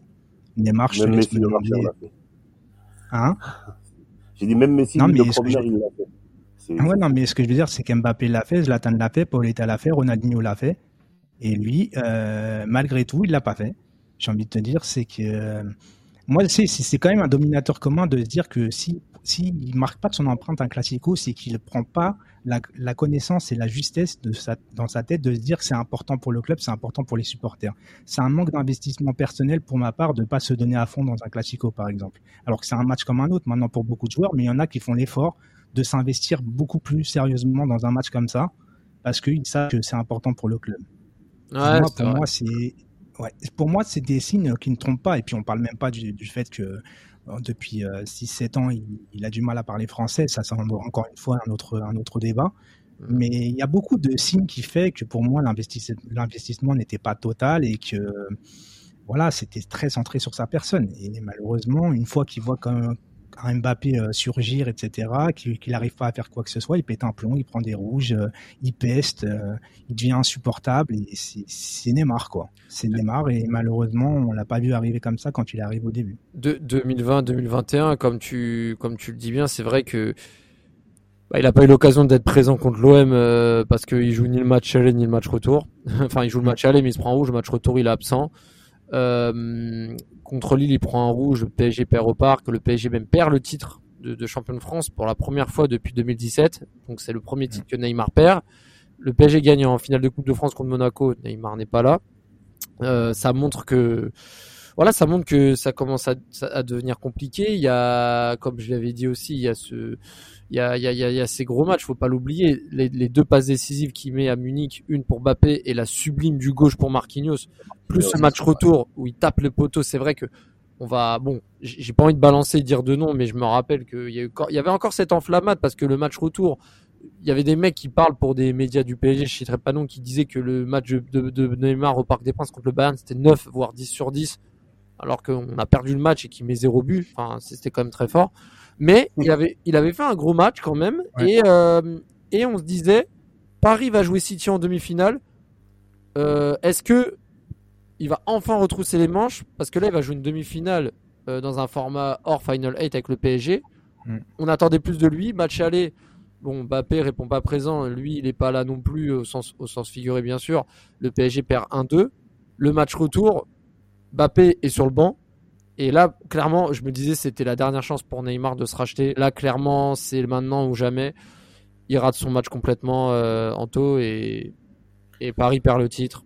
Et c'est vrai que là, à ce moment-là, c'est vraiment compliqué. On se dit, ça y est, Neymar, il a fait son dernier baroud d'honneur, mais C'est chaud. Il prolonge au PSG, il faut aussi le mentionner. Sur cette partie-là, il prolonge 4 ans, si je dis pas de bêtises. Ouais, c'est ça. Ouais, et une année supplémentaire, ouais. Qui s'ajoutera même à l'été 2022 de mémoire. Franchement, c'est frustrant quand même comme situation, parce qu'on voit un mec qui veut s'inscrire sur la durée. Moi, cette prolongation, je ne sais pas comment tu l'as lu, mais moi, j'ai lu comme quelqu'un qui était résigné et se dire il ne peut pas avoir mieux que le PSG, donc banco, autant rester, autant prendre le pactole et assurer la pérennité. Et comme ça, même si je ne suis pas bon, au moins j'ai le contrat qui me sauve. Ouais, non, mais je te l'accorde, mais le problème, c'est aussi le club derrière. Quand tu vois les performances de Neymar, tu les analyses, tu regarde les blessures, parce qu'il en a eu beaucoup aussi cette année-là. Il était sorti contre Lyon de mémoire à la 90e. Après, il était blessé contre Caen. C'était là de mémoire. Tu regardes l'historique des blessures et des absences, on va dire, ou que là on avait besoin de lui. Clairement, on a acheté un mec de 122 millions, c'est parce qu'on avait besoin de lui pour nous faire grandir, pour nous faire plein de choses, nous faire augmenter tout ce que tu veux. Et au final, t'as le il n'y a pas eu cette réponse du joueur. Et toi, tu vas le prolonger derrière de 4 à 5 ans supplémentaires. Ouais. Pour moi, c'est une erreur du club. Non, mais la clause, qui prolonge jusqu'en 2025, c'est pas une clause automatique. C'est le club qui lui a proposé la prolongation de contrat. Ouais. Non, mais c'est vrai que ça a été très mal géré, hein. On parlait aussi l'année d'avant, on se rappelle, comme la vague de jeunes, comme Kouassi et Aouchiche qui avaient quitté le club. Je sais pas, le PSG, ils voulaient blinder leurs joueurs. Kurzawa, il avait pris 4 ans de plus. Neymar, quelques temps après, pareil. On sentait que le club était complètement débordé, sous l'eau, et il commençait à vouloir pérenniser même les contrats de Paredes, etc. Je m'en rappelle. Bref. C'était vraiment, c'était très, très mal géré. Et du coup, l'été 2021, moi, je pense qu'on va balayer la 21-22 parce que, Messi arrive au PSG, les cartons, il les accumule, l'hygiène de vie, elle est de plus en plus remise en question. Et là, clairement, Mbappé, c'est son grand. Sur la saison 21-22, Neymar n'existe quasiment plus. Il joue les matchs. Neymar et Messi. Neymar et Messi. Comment ? Neymar et Messi, les deux n'existent pas. Ouais. C'est Mbappé qui porte l'équipe. Ça, c'est clair. Clairement. Sous Pochettino, c'est vrai que là, pour le coup, Mbappé est seul au monde. Neymar, je crois en Ligue 1, il met 13 buts et 6 passes décisives en 22 matchs. Il rate énormément de matchs. Et puis, il y a l'épisode Real Madrid. Au match aller, il rentre en jeu, il fait une passe à Mbappé. Après, il va faire la diff tout seul pour marquer. Mais au match retour, il lance Mbappé aussi. Il lui fait la passe décisive pour l'ouverture du score. Mais Neymar, c'est devenu un joueur. Mapenda, c'est vrai que là, je vais te laisser. Là, je sais que là, tu vas te lâcher. Mais c'est vrai que 21-22, Neymar, c'est Sarabia, quoi. Enfin, j'abuse, mais voilà, presque. On a affaire à un mec qui n'arrive même plus à accélérer face à un random de Ligue 1, tout simplement. Ce qui faisait sa force, c'est-à-dire pousser le ballon, les petits appuis, les dribbles. Même face à une équipe moyenne de Ligue 1, ça devenait compliqué. Et moi, là où j'en veux surtout là au club, c'est que sur cette période-là de 2021, même après le Final 8, parce qu'on va pas se mentir, hein, le Final 8, ça l'a un peu réhabilité, je dirais, aux yeux du club, aux yeux de Nasser et aux yeux de pas mal de personnes. Mais sauf qu'en fait, on a vu que c'était se voiler la face, parce que t'as parlé de ces nombreux cartons rouges, et moi, j'ampute même limite le titre de champion de France qu'on perd contre Lille face à Neymar, parce que t'as parlé du carton rouge, mais il faut aussi voir ses matchs contre Monaco, le même match contre Lille où il est vraiment dégueulasse, son attitude sur la demi-finale contre City, où clairement, même si Bakker, c'est pas le meilleur latéral, tout le monde l'a compris, mais un minimum de comportement quand même. C'est vrai. Tu vois. Donc, t'as quand même tout ça à prendre en compte. Et la dernière chose, c'est que là où le club, en fait, aurait dû se dire que, parce qu'en fait, moi, ce qui m'énerve, c'est que Neymar, en fait, il n'a jamais, au final, été remis en question par rapport à ses performances. Il a continué à être de plus en plus mauvais. Saïs ou Ronto a parlé de son hygiène de vie qui devenait de plus en plus catastrophique. Et en fait, à chaque retour de blessure, t'avais pas de doute, c'était Neymar titulaire. Quand on essayait d'évoquer un possible départ, beaucoup de personnes se cachaient derrière le contrat, faut pas se mentir.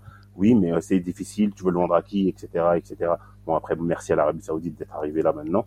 Mais voilà, en fait, sur cette période-là, il est en roue libre totale. Que je joue, que ça soit avec amour ou pas, je vais continuer à jouer. Sous-entendu, moi, je prends mon bif, je suis à 40 millions, je joue 20 matchs par année, je suis là, je suis très bien, je vous pousse à l'arrêt, et puis tout va bien. Donc c'est comme ça que personnellement je l'ai pris, et je pense que c'est comme ça qu'il pense aussi.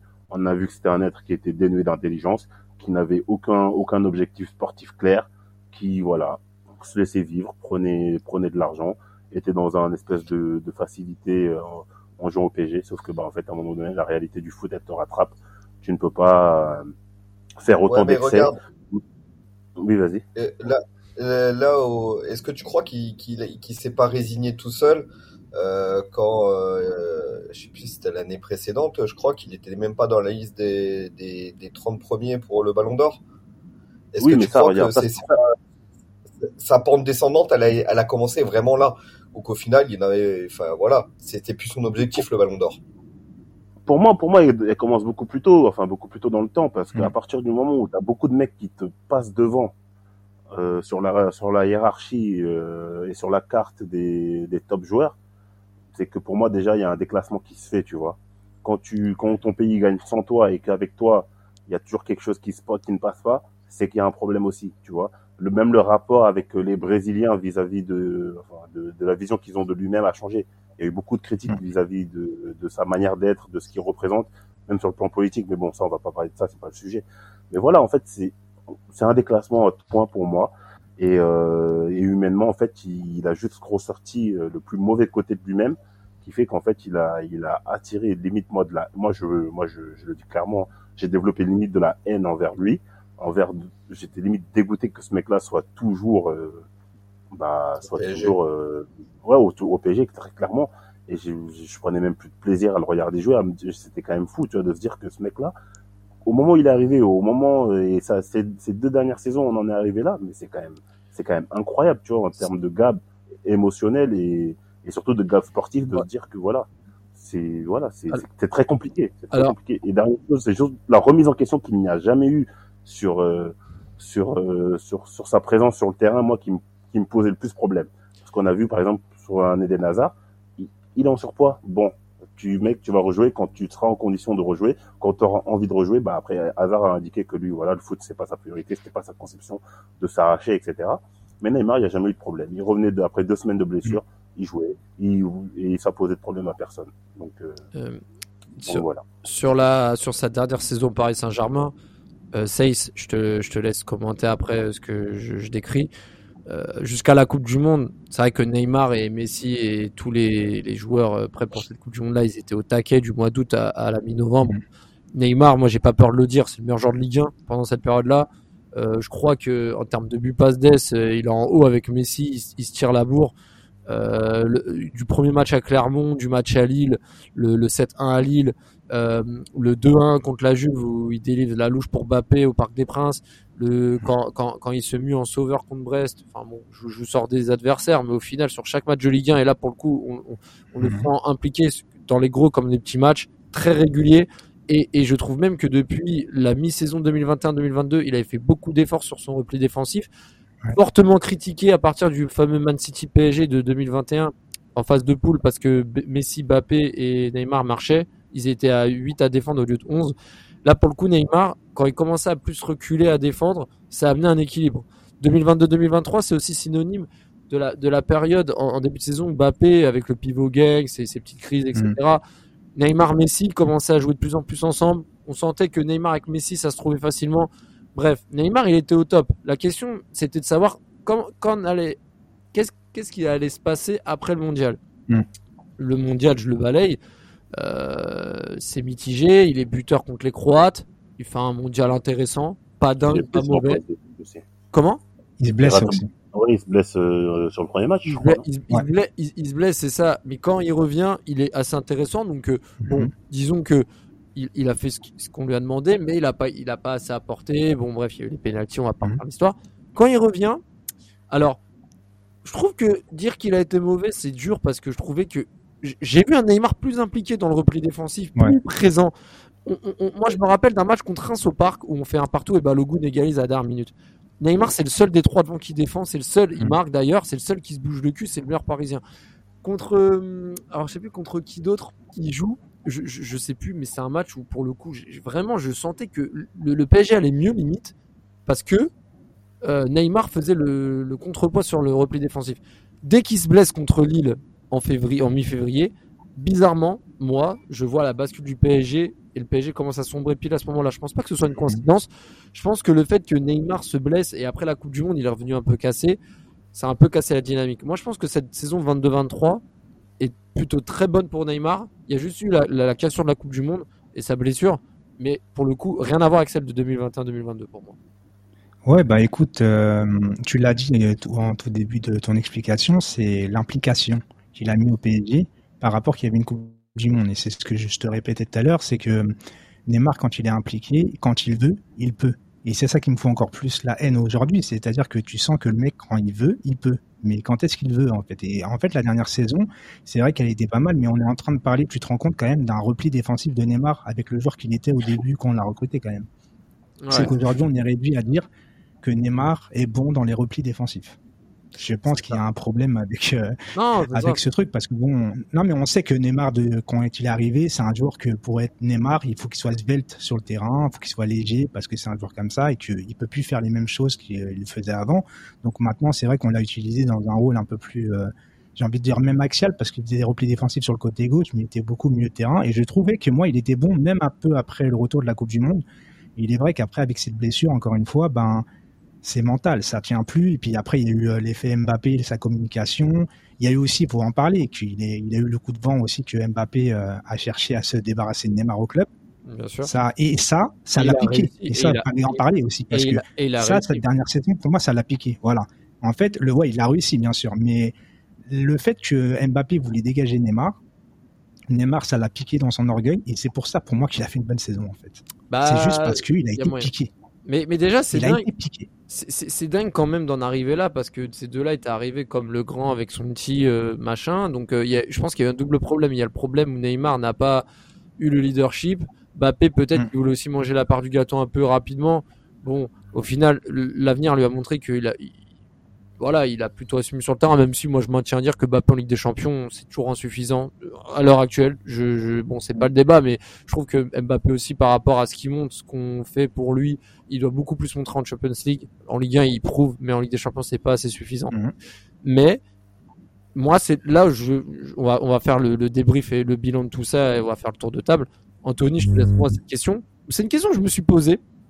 C'est une question un peu bête, hein, mais est-ce que si Mbappé serait arrivé un peu plus tard que Neymar, 1, 2, 3 ans après, ou alors même pas du tout au PSG, est-ce que le parcours de Neymar aurait été le même? Est-ce que on serait là en train de dire c'est un gâchis, il nous a apporté de la frustration, ou tu penses que le côté Paris, la ville, la gestion du PSG aurait dans tous les cas amené au déraillement de Neymar au PSG sur la fin? Je pense que ça aurait été pareil, honnêtement. C'est... Alors peut-être pas aussi rapidement, on va dire. Peut-être que si Mbappé serait arrivé un an plus tard, peut-être que ça aurait pu changer. Il aurait eu tous les projecteurs sur lui, parce qu'il faut pas oublier qu'il a quitté le Barça pour ne plus être dans l'ombre de Messi. Parce que tout à l'heure, on parlait de la remontada qui nous fait très mal, mais c'est pas lui que la presse a parlé, c'est Messi. Ouais, c'est Messi. C'est ce que je veux dire. Alors que pourtant c'est lui qui fait tout dans ce match. Messi, pour moi, il était transparent. Mais tu parles de Messi. Tu vois, il a toujours vécu pour être dans la lumière. Et au final, après, t'as Mbappé qui a pris beaucoup plus d'ampleur de part après son travail et son professionnalisme et tout ce que tu veux. Après, il y a sa communication qui, pour moi, me dérange très très fortement. Mais ça, c'est un autre débat. Mais après, par rapport à Neymar, pour moi, il y a du bon, tu vois, dans son passage au PSG, mais il y a quand même plus de mauvais que de bons. Et c'est ça le problème. Ah, c'est quand tu mets 222 millions sur un joueur, tu as des attentes. Les attentes, est-ce qu'elles ont toutes été remplies? Non. Alors, ok, on a fait une finale de Ligue des Champions, une demi-finale, mais après, on a fait quoi d'autre? Ouais. Après, il faut parler aussi du collectif, il faut aussi parler du fait que au milieu de terrain, le problème n'a jamais vraiment été réglé, aussi bien sur le manquement en remplaçant Matuidi Mota que par Verratti, où on lui a donné les clés à partir de 2017, mais qu'il n'a jamais vraiment été le leader taille patron. On est déjà revenu sur un podcast précédemment. Par rapport à Matuidi, on laisse partir Matuidi pour faire la place à Rabiot. Rabiot, à la fin, il nous la met à l'envers. Bien sûr, mais ça, c'est un autre, problème qui fait que si parfois, collectivement, sous Neymar, on n'a pas réussi, c'est pas que à cause de lui. Bien sûr, il est, il est pas là. Je suis d'accord, mais. Non, mais tu attendais plus de lui, on va dire. C'est ça le truc. Non, mais bien sûr, ça c'est clair. Ça c'est clair. Et après, pour moi, il n'a pas été assez protégé, en Ligue 1. Il se faisait, comme tu as sorti la stat tout à l'heure, le nombre de découpages qu'il a subi. Alors ok, il a une hygiène de vie plus que douteuse. Ok, ça c'est même. Mais tu peux pas nier que chaque match il se faisait découper 10 fois et l'arbitre il s'y fait peut-être 2 fois les fautes.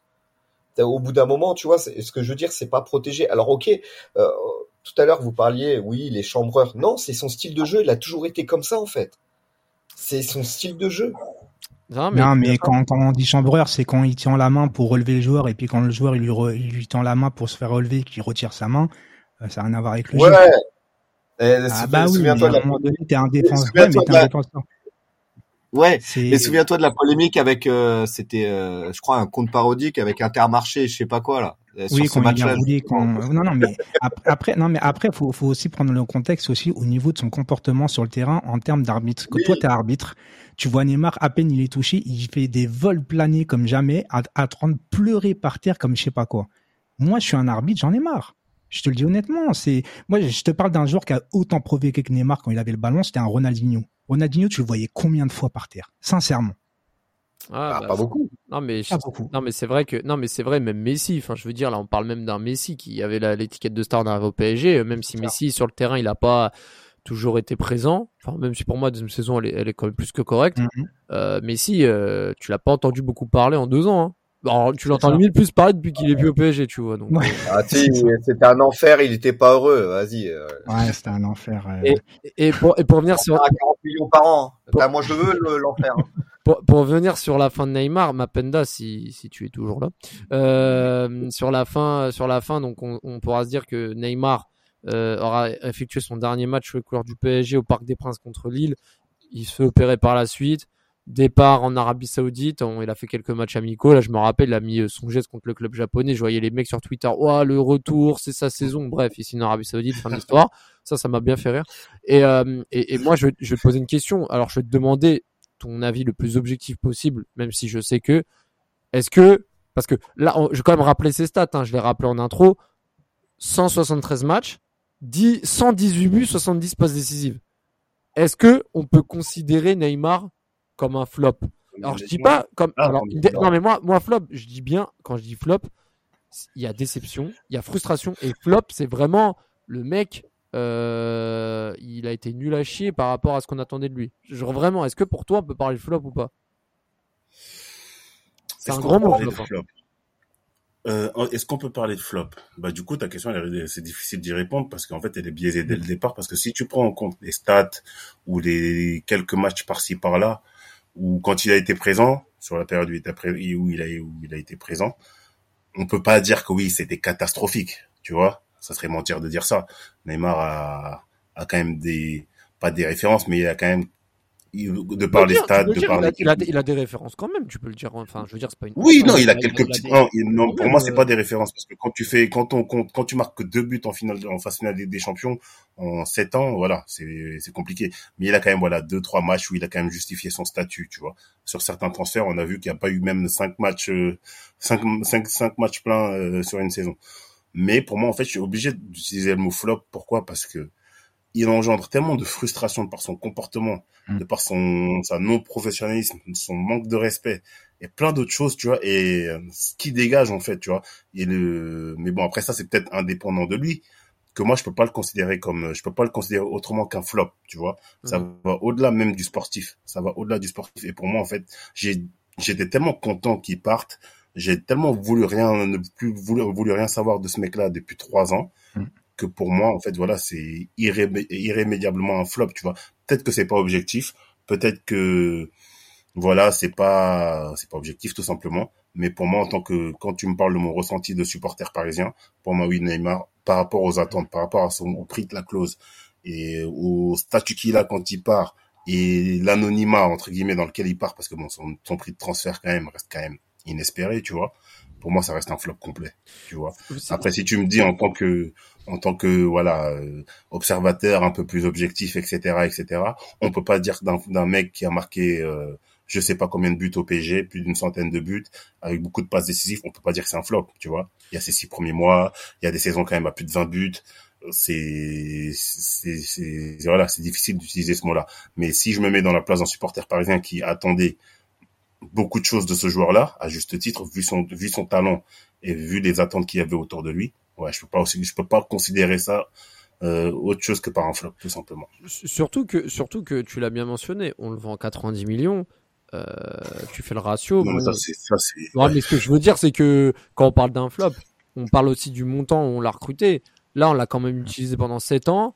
Il a quand même effectué presque 200 matchs au PSG. Il a quand même été là dans des matchs de Ligue des Champions de phase de poule important, et aussi de phase annuelle. Oui. C'est la conjoncture actuelle du football qui fait ça. Merci à l'Arabie Saoudite de vouloir développer son championnat, de mettre des salaires qui n'ont jamais été vus sur des gloires ou sur des joueurs d'expérimentés. Parce que sans cette fenêtre de tir là, je pense qu'on l'aurait encore gardé au moins jusqu'en 2026. Ouais, mais mais j'ai envie de te dire, au moins, il a rapporté un peu de liquidité au club, alors que tu sais très bien que la tendance aujourd'hui, notamment par ton poulain Mbappé, et pas que, là je vais pas viser que Mbappé, mais il y a plein de joueurs qui attendent la fin du contrat pour faire genre prendre la prime et se barrer et laisser le club sans indemnité au retour.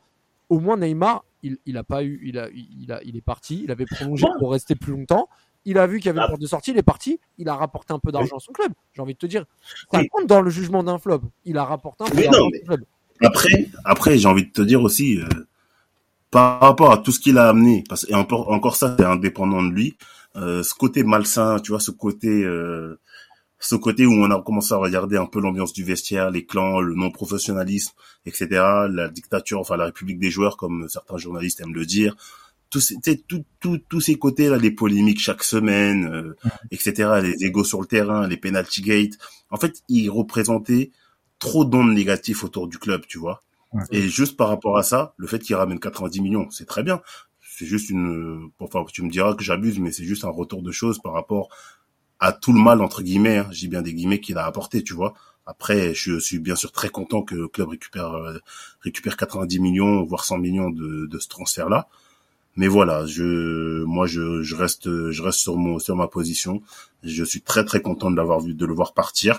Et je suis très content que le club ait décidé de passer à autre chose par rapport à certaines stratégies qu'ils ont essayé d'adopter là depuis 4-5 ans, et on voit que ça ne marchait tout simplement pas. Seiss, je vais te poser la question également, flop ou pas, et je vais en profiter pour te demander également quel est ton meilleur et ton pire souvenir de Neymar au PSG, si tu dois en choisir un à chaque fois, ou alors un groupement de 2 ou plus, mais voilà, pour faire synthétique. Bah écoute, la question est quand même très difficile en vrai, parce que je rejoins un peu à Penda par rapport à tout ça, c'est que quand tu fais le ratio, tu le recrutes le plus cher du monde, tout simplement, c'est le transfert le record, et il fait 40% des matchs par saison. Pour moi, ça peut être que flop déjà par rapport à ça, en fait. Ces absences sont trop importantes pour dire que c'est satisfaisant. T'es patron d'une société, au bout de 3 ans, tu recrutes quelqu'un en qui tu comptes beaucoup, et 40% du temps, il est pas là. Qu'est-ce que tu fais? Tu le gardes ou pas? Tu l'enlèves. Donc, à partir du moment où tu veux le faire partir, c'est que c'est pour moi un flop. Après, dans les stats, on peut pas dire que c'est un flop réellement, mais après, il y a beaucoup de stats en Ligue 1, et la Ligue 1, je vais pas commencer à la descendre, mais on sait ce qu'elle est quand même, tu vois. Donc, même s'il faut les mettre les buts, hein, je suis d'accord, il faut mettre les buts, il faut mettre les passes. Après, je serais curieux de voir les stats en Ligue des Champions de Neymar. Non, c'est sûr qu'en Ligue des Champions, et comme je serais très curieux de voir les stats de Ligue des Champions de Neymar, parce que Neymar, tu l'as recruté pour la Ligue des Champions, faut pas l'oublier. Hein. Ouais, puis c'est vrai que les 2 seuls buts de Neymar en phase de poule, c'est les 8e, Dortmund aller et Dortmund retour. C'est clair que c'est insuffisant. C'est chaud quand même. Ouais, hein. Non, c'est de l'insuffisance, hein, tu vois, c'est vraiment pour les attentes, en fait, en vérité. Les attentes, elles sont tellement énormes. En termes de rendement sur le terrain, il peut même pas t'apporter du rendement sur le terrain vu qu'il est pas, il est absent sur des rendez-vous quand même. Après, et ça fait mal. Après, faut quand même être nuancé. C'est vrai que le PSG n'a pas non plus full up de matchs après les poules. En plus, en Final 8, t'avais que match aller après les 8e. Ouais. Donc c'est vrai que c'est un peu compliqué aussi de toujours de toujours dire ouais, voilà, il a pas marqué, ce que Mbappé jusqu'à 2021 et sur le Camp Nou, il avait pas de référence non plus. Donc bon, bref. Et Anthony, toi, si tu devais parler... Excuse-moi, vas-y. Non, c'est pas grave. Et finalement, mon meilleur moment et le pire moment, je vais être un peu radical, mais ça représente un peu tout ce que je pense de Neymar. Mon meilleur moment, c'est son arrivée. Mon pire... Enfin non, en fait, mes meilleurs moments, c'est son arrivée et son départ, en fait. Ah ouais. Donc en fait, c'est vraiment le début et la fin. Et ton pire moment, son départ, parce que tu trouves qu'il aurait mérité un adieu, des au revoir. Non, en fait, moi, mes deux meilleurs moments, en vérité, c'est symptomatique. En fait, c'est vraiment l'histoire de Neymar au PSG. C'est l'arrivée parce que j'étais hyper content et son départ parce que j'étais hyper content, quoi. Et entre les deux, ben écoute, mon pire moment avec Neymar, je vais peut-être te dire sa première blessure, qui a peut-être tout changé, en vérité. Ouais, c'est vrai que cette blessure, cette fameuse cheville, hein, parce qu'au final, on oublie de le mentionner. Parce qu'il était impeccable avant. Hein. Non, mais c'est ça. Avant, donc, non, mais c'est cette cheville-là. Hein.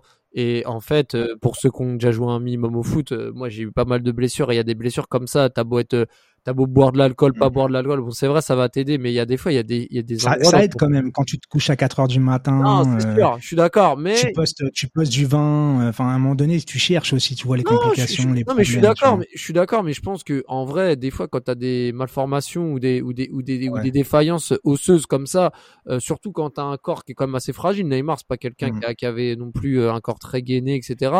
Bah forcément, quand t'as une blessure et elle revient, elle est mal soignée, c'est pas facile. Hein. Y a des joueurs qui ont des problèmes aussi sur des articulations, c'est pas forcément des buveurs d'alcool, tu vois. Mais bon. Je finirai sur un truc quand même, c'est que bien sûr qu'il faut que je mette un petit taquet quand même au club parce que c'est normal.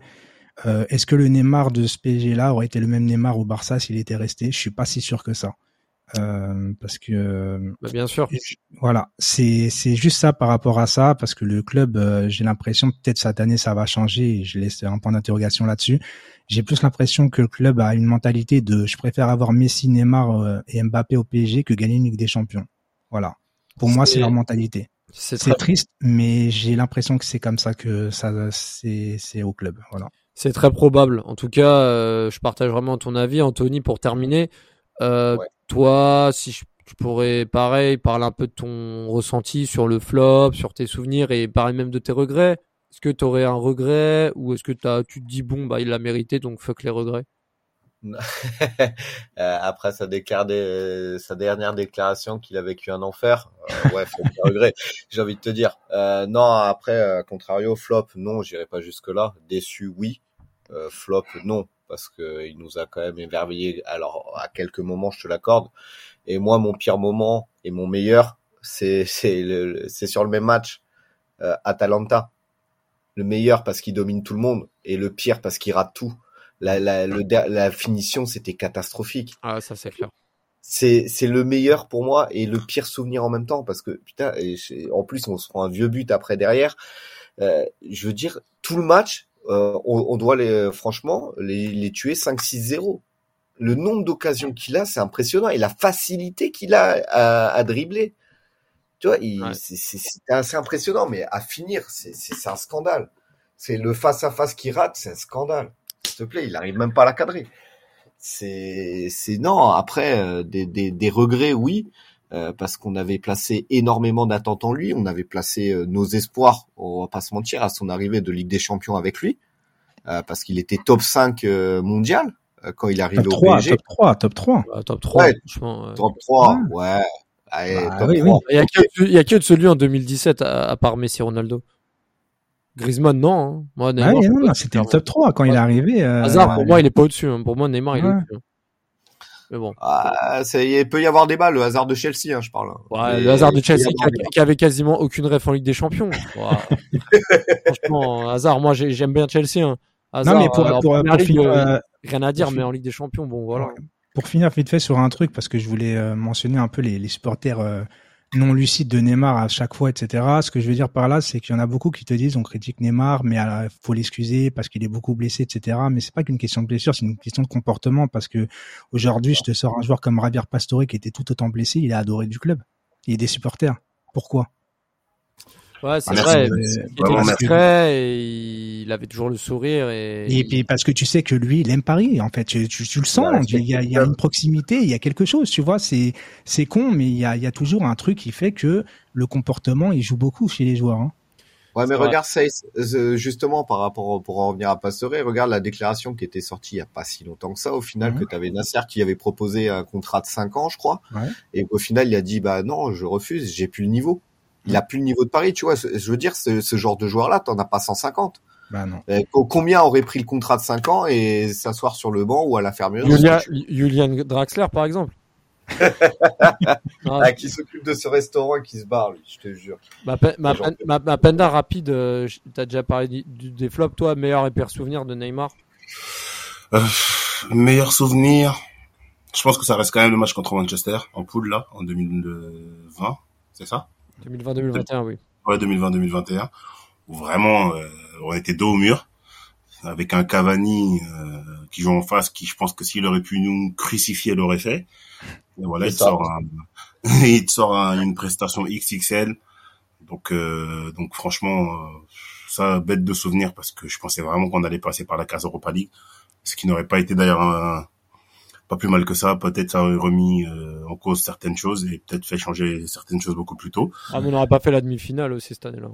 Oui, c'est clair, mais quand on aurait peut-être soulevé l'Europa League. Oui, bah oui. Et puis même, je pense que ça aurait quand même marqué peut-être un truc qui aurait peut-être réveillé les dirigeants beaucoup plus tôt. Oui, c'est vrai, du club, tu vois. Donc ce match-là, pire souvenir, toute la fin de saison 2021 là, tu sais, je voyais une photo de Neymar, même dans un contexte qui n'avait rien à voir avec le PSG, je devenais fou.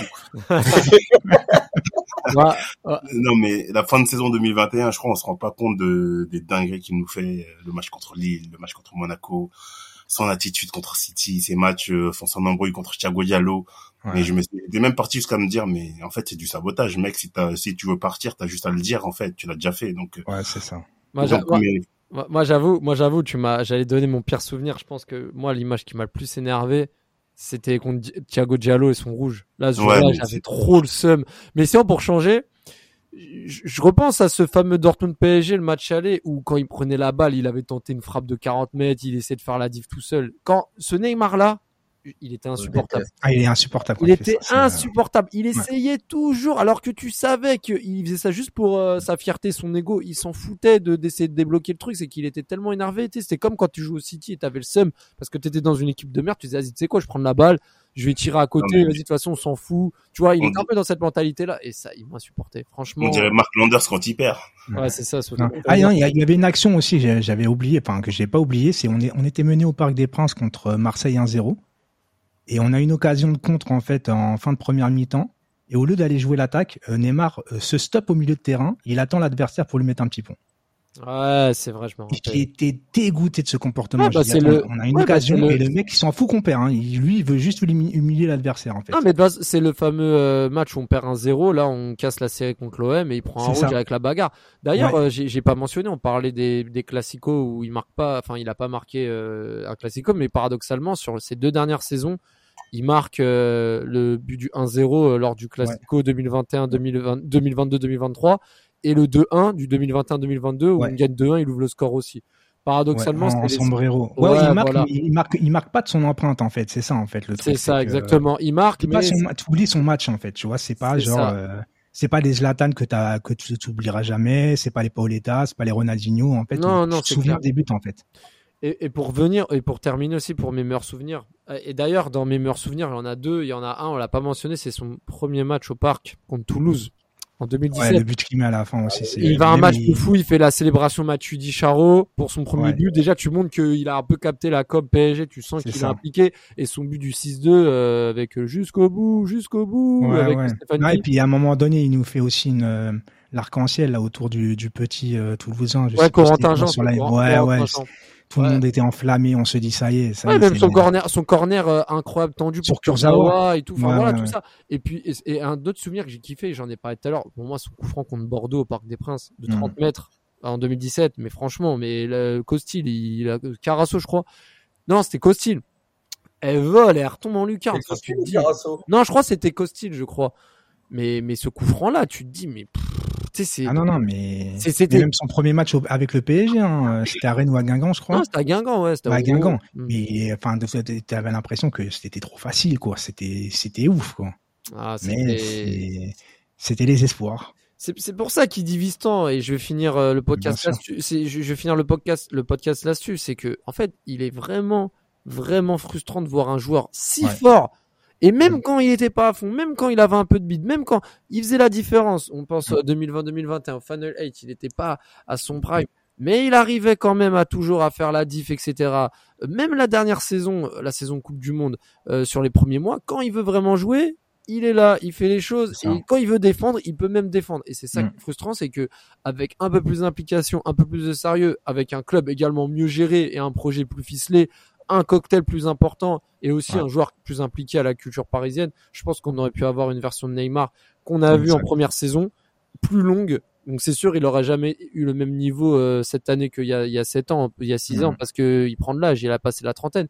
Mais pour un Brésilien, c'est chaud. C'est chaud, et on va finir là-dessus. C'est vrai que pour terminer, moi je dirais pas que c'est un flop. Je dirais que c'est un flop dans le sens où par rapport aux attentes, il y a un décalage. Maintenant, c'est vrai que on aurait dû avoir mieux. On aurait dû avoir un joueur plus impliqué même sur le projet. Il aurait dû avoir plus de matchs clés pour, par exemple, des matchs ancrés dans l'histoire du PSG. On aurait dû avoir des matchs où on pense à Neymar comme premier artisan majeur, on n'en a pas assez, du moins. Il part par la petite porte, il n'a pas d'hommage.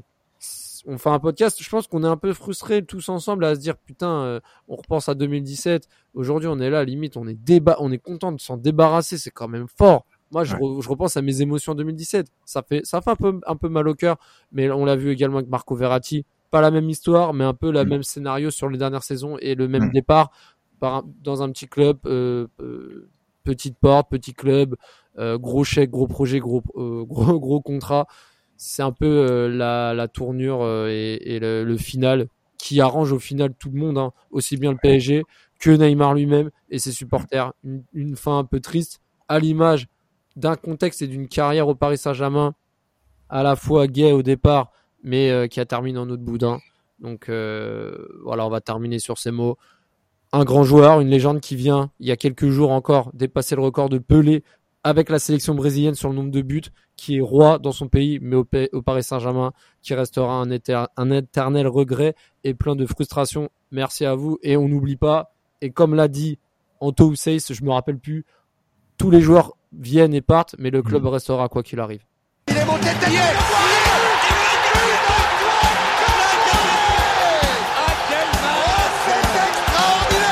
Pauletta dans la surface d'affaire. Oh le but exceptionnel encore une fois face à un Barthez maudit devant le Portugais. Pedro Miguel Pauletta. Oh là Zlatan Ibrahimovic, 25e minute, le doublé en 2 minutes. Ça allait trop vite pour le mur, ça allait trop vite pour Steve Mandanda.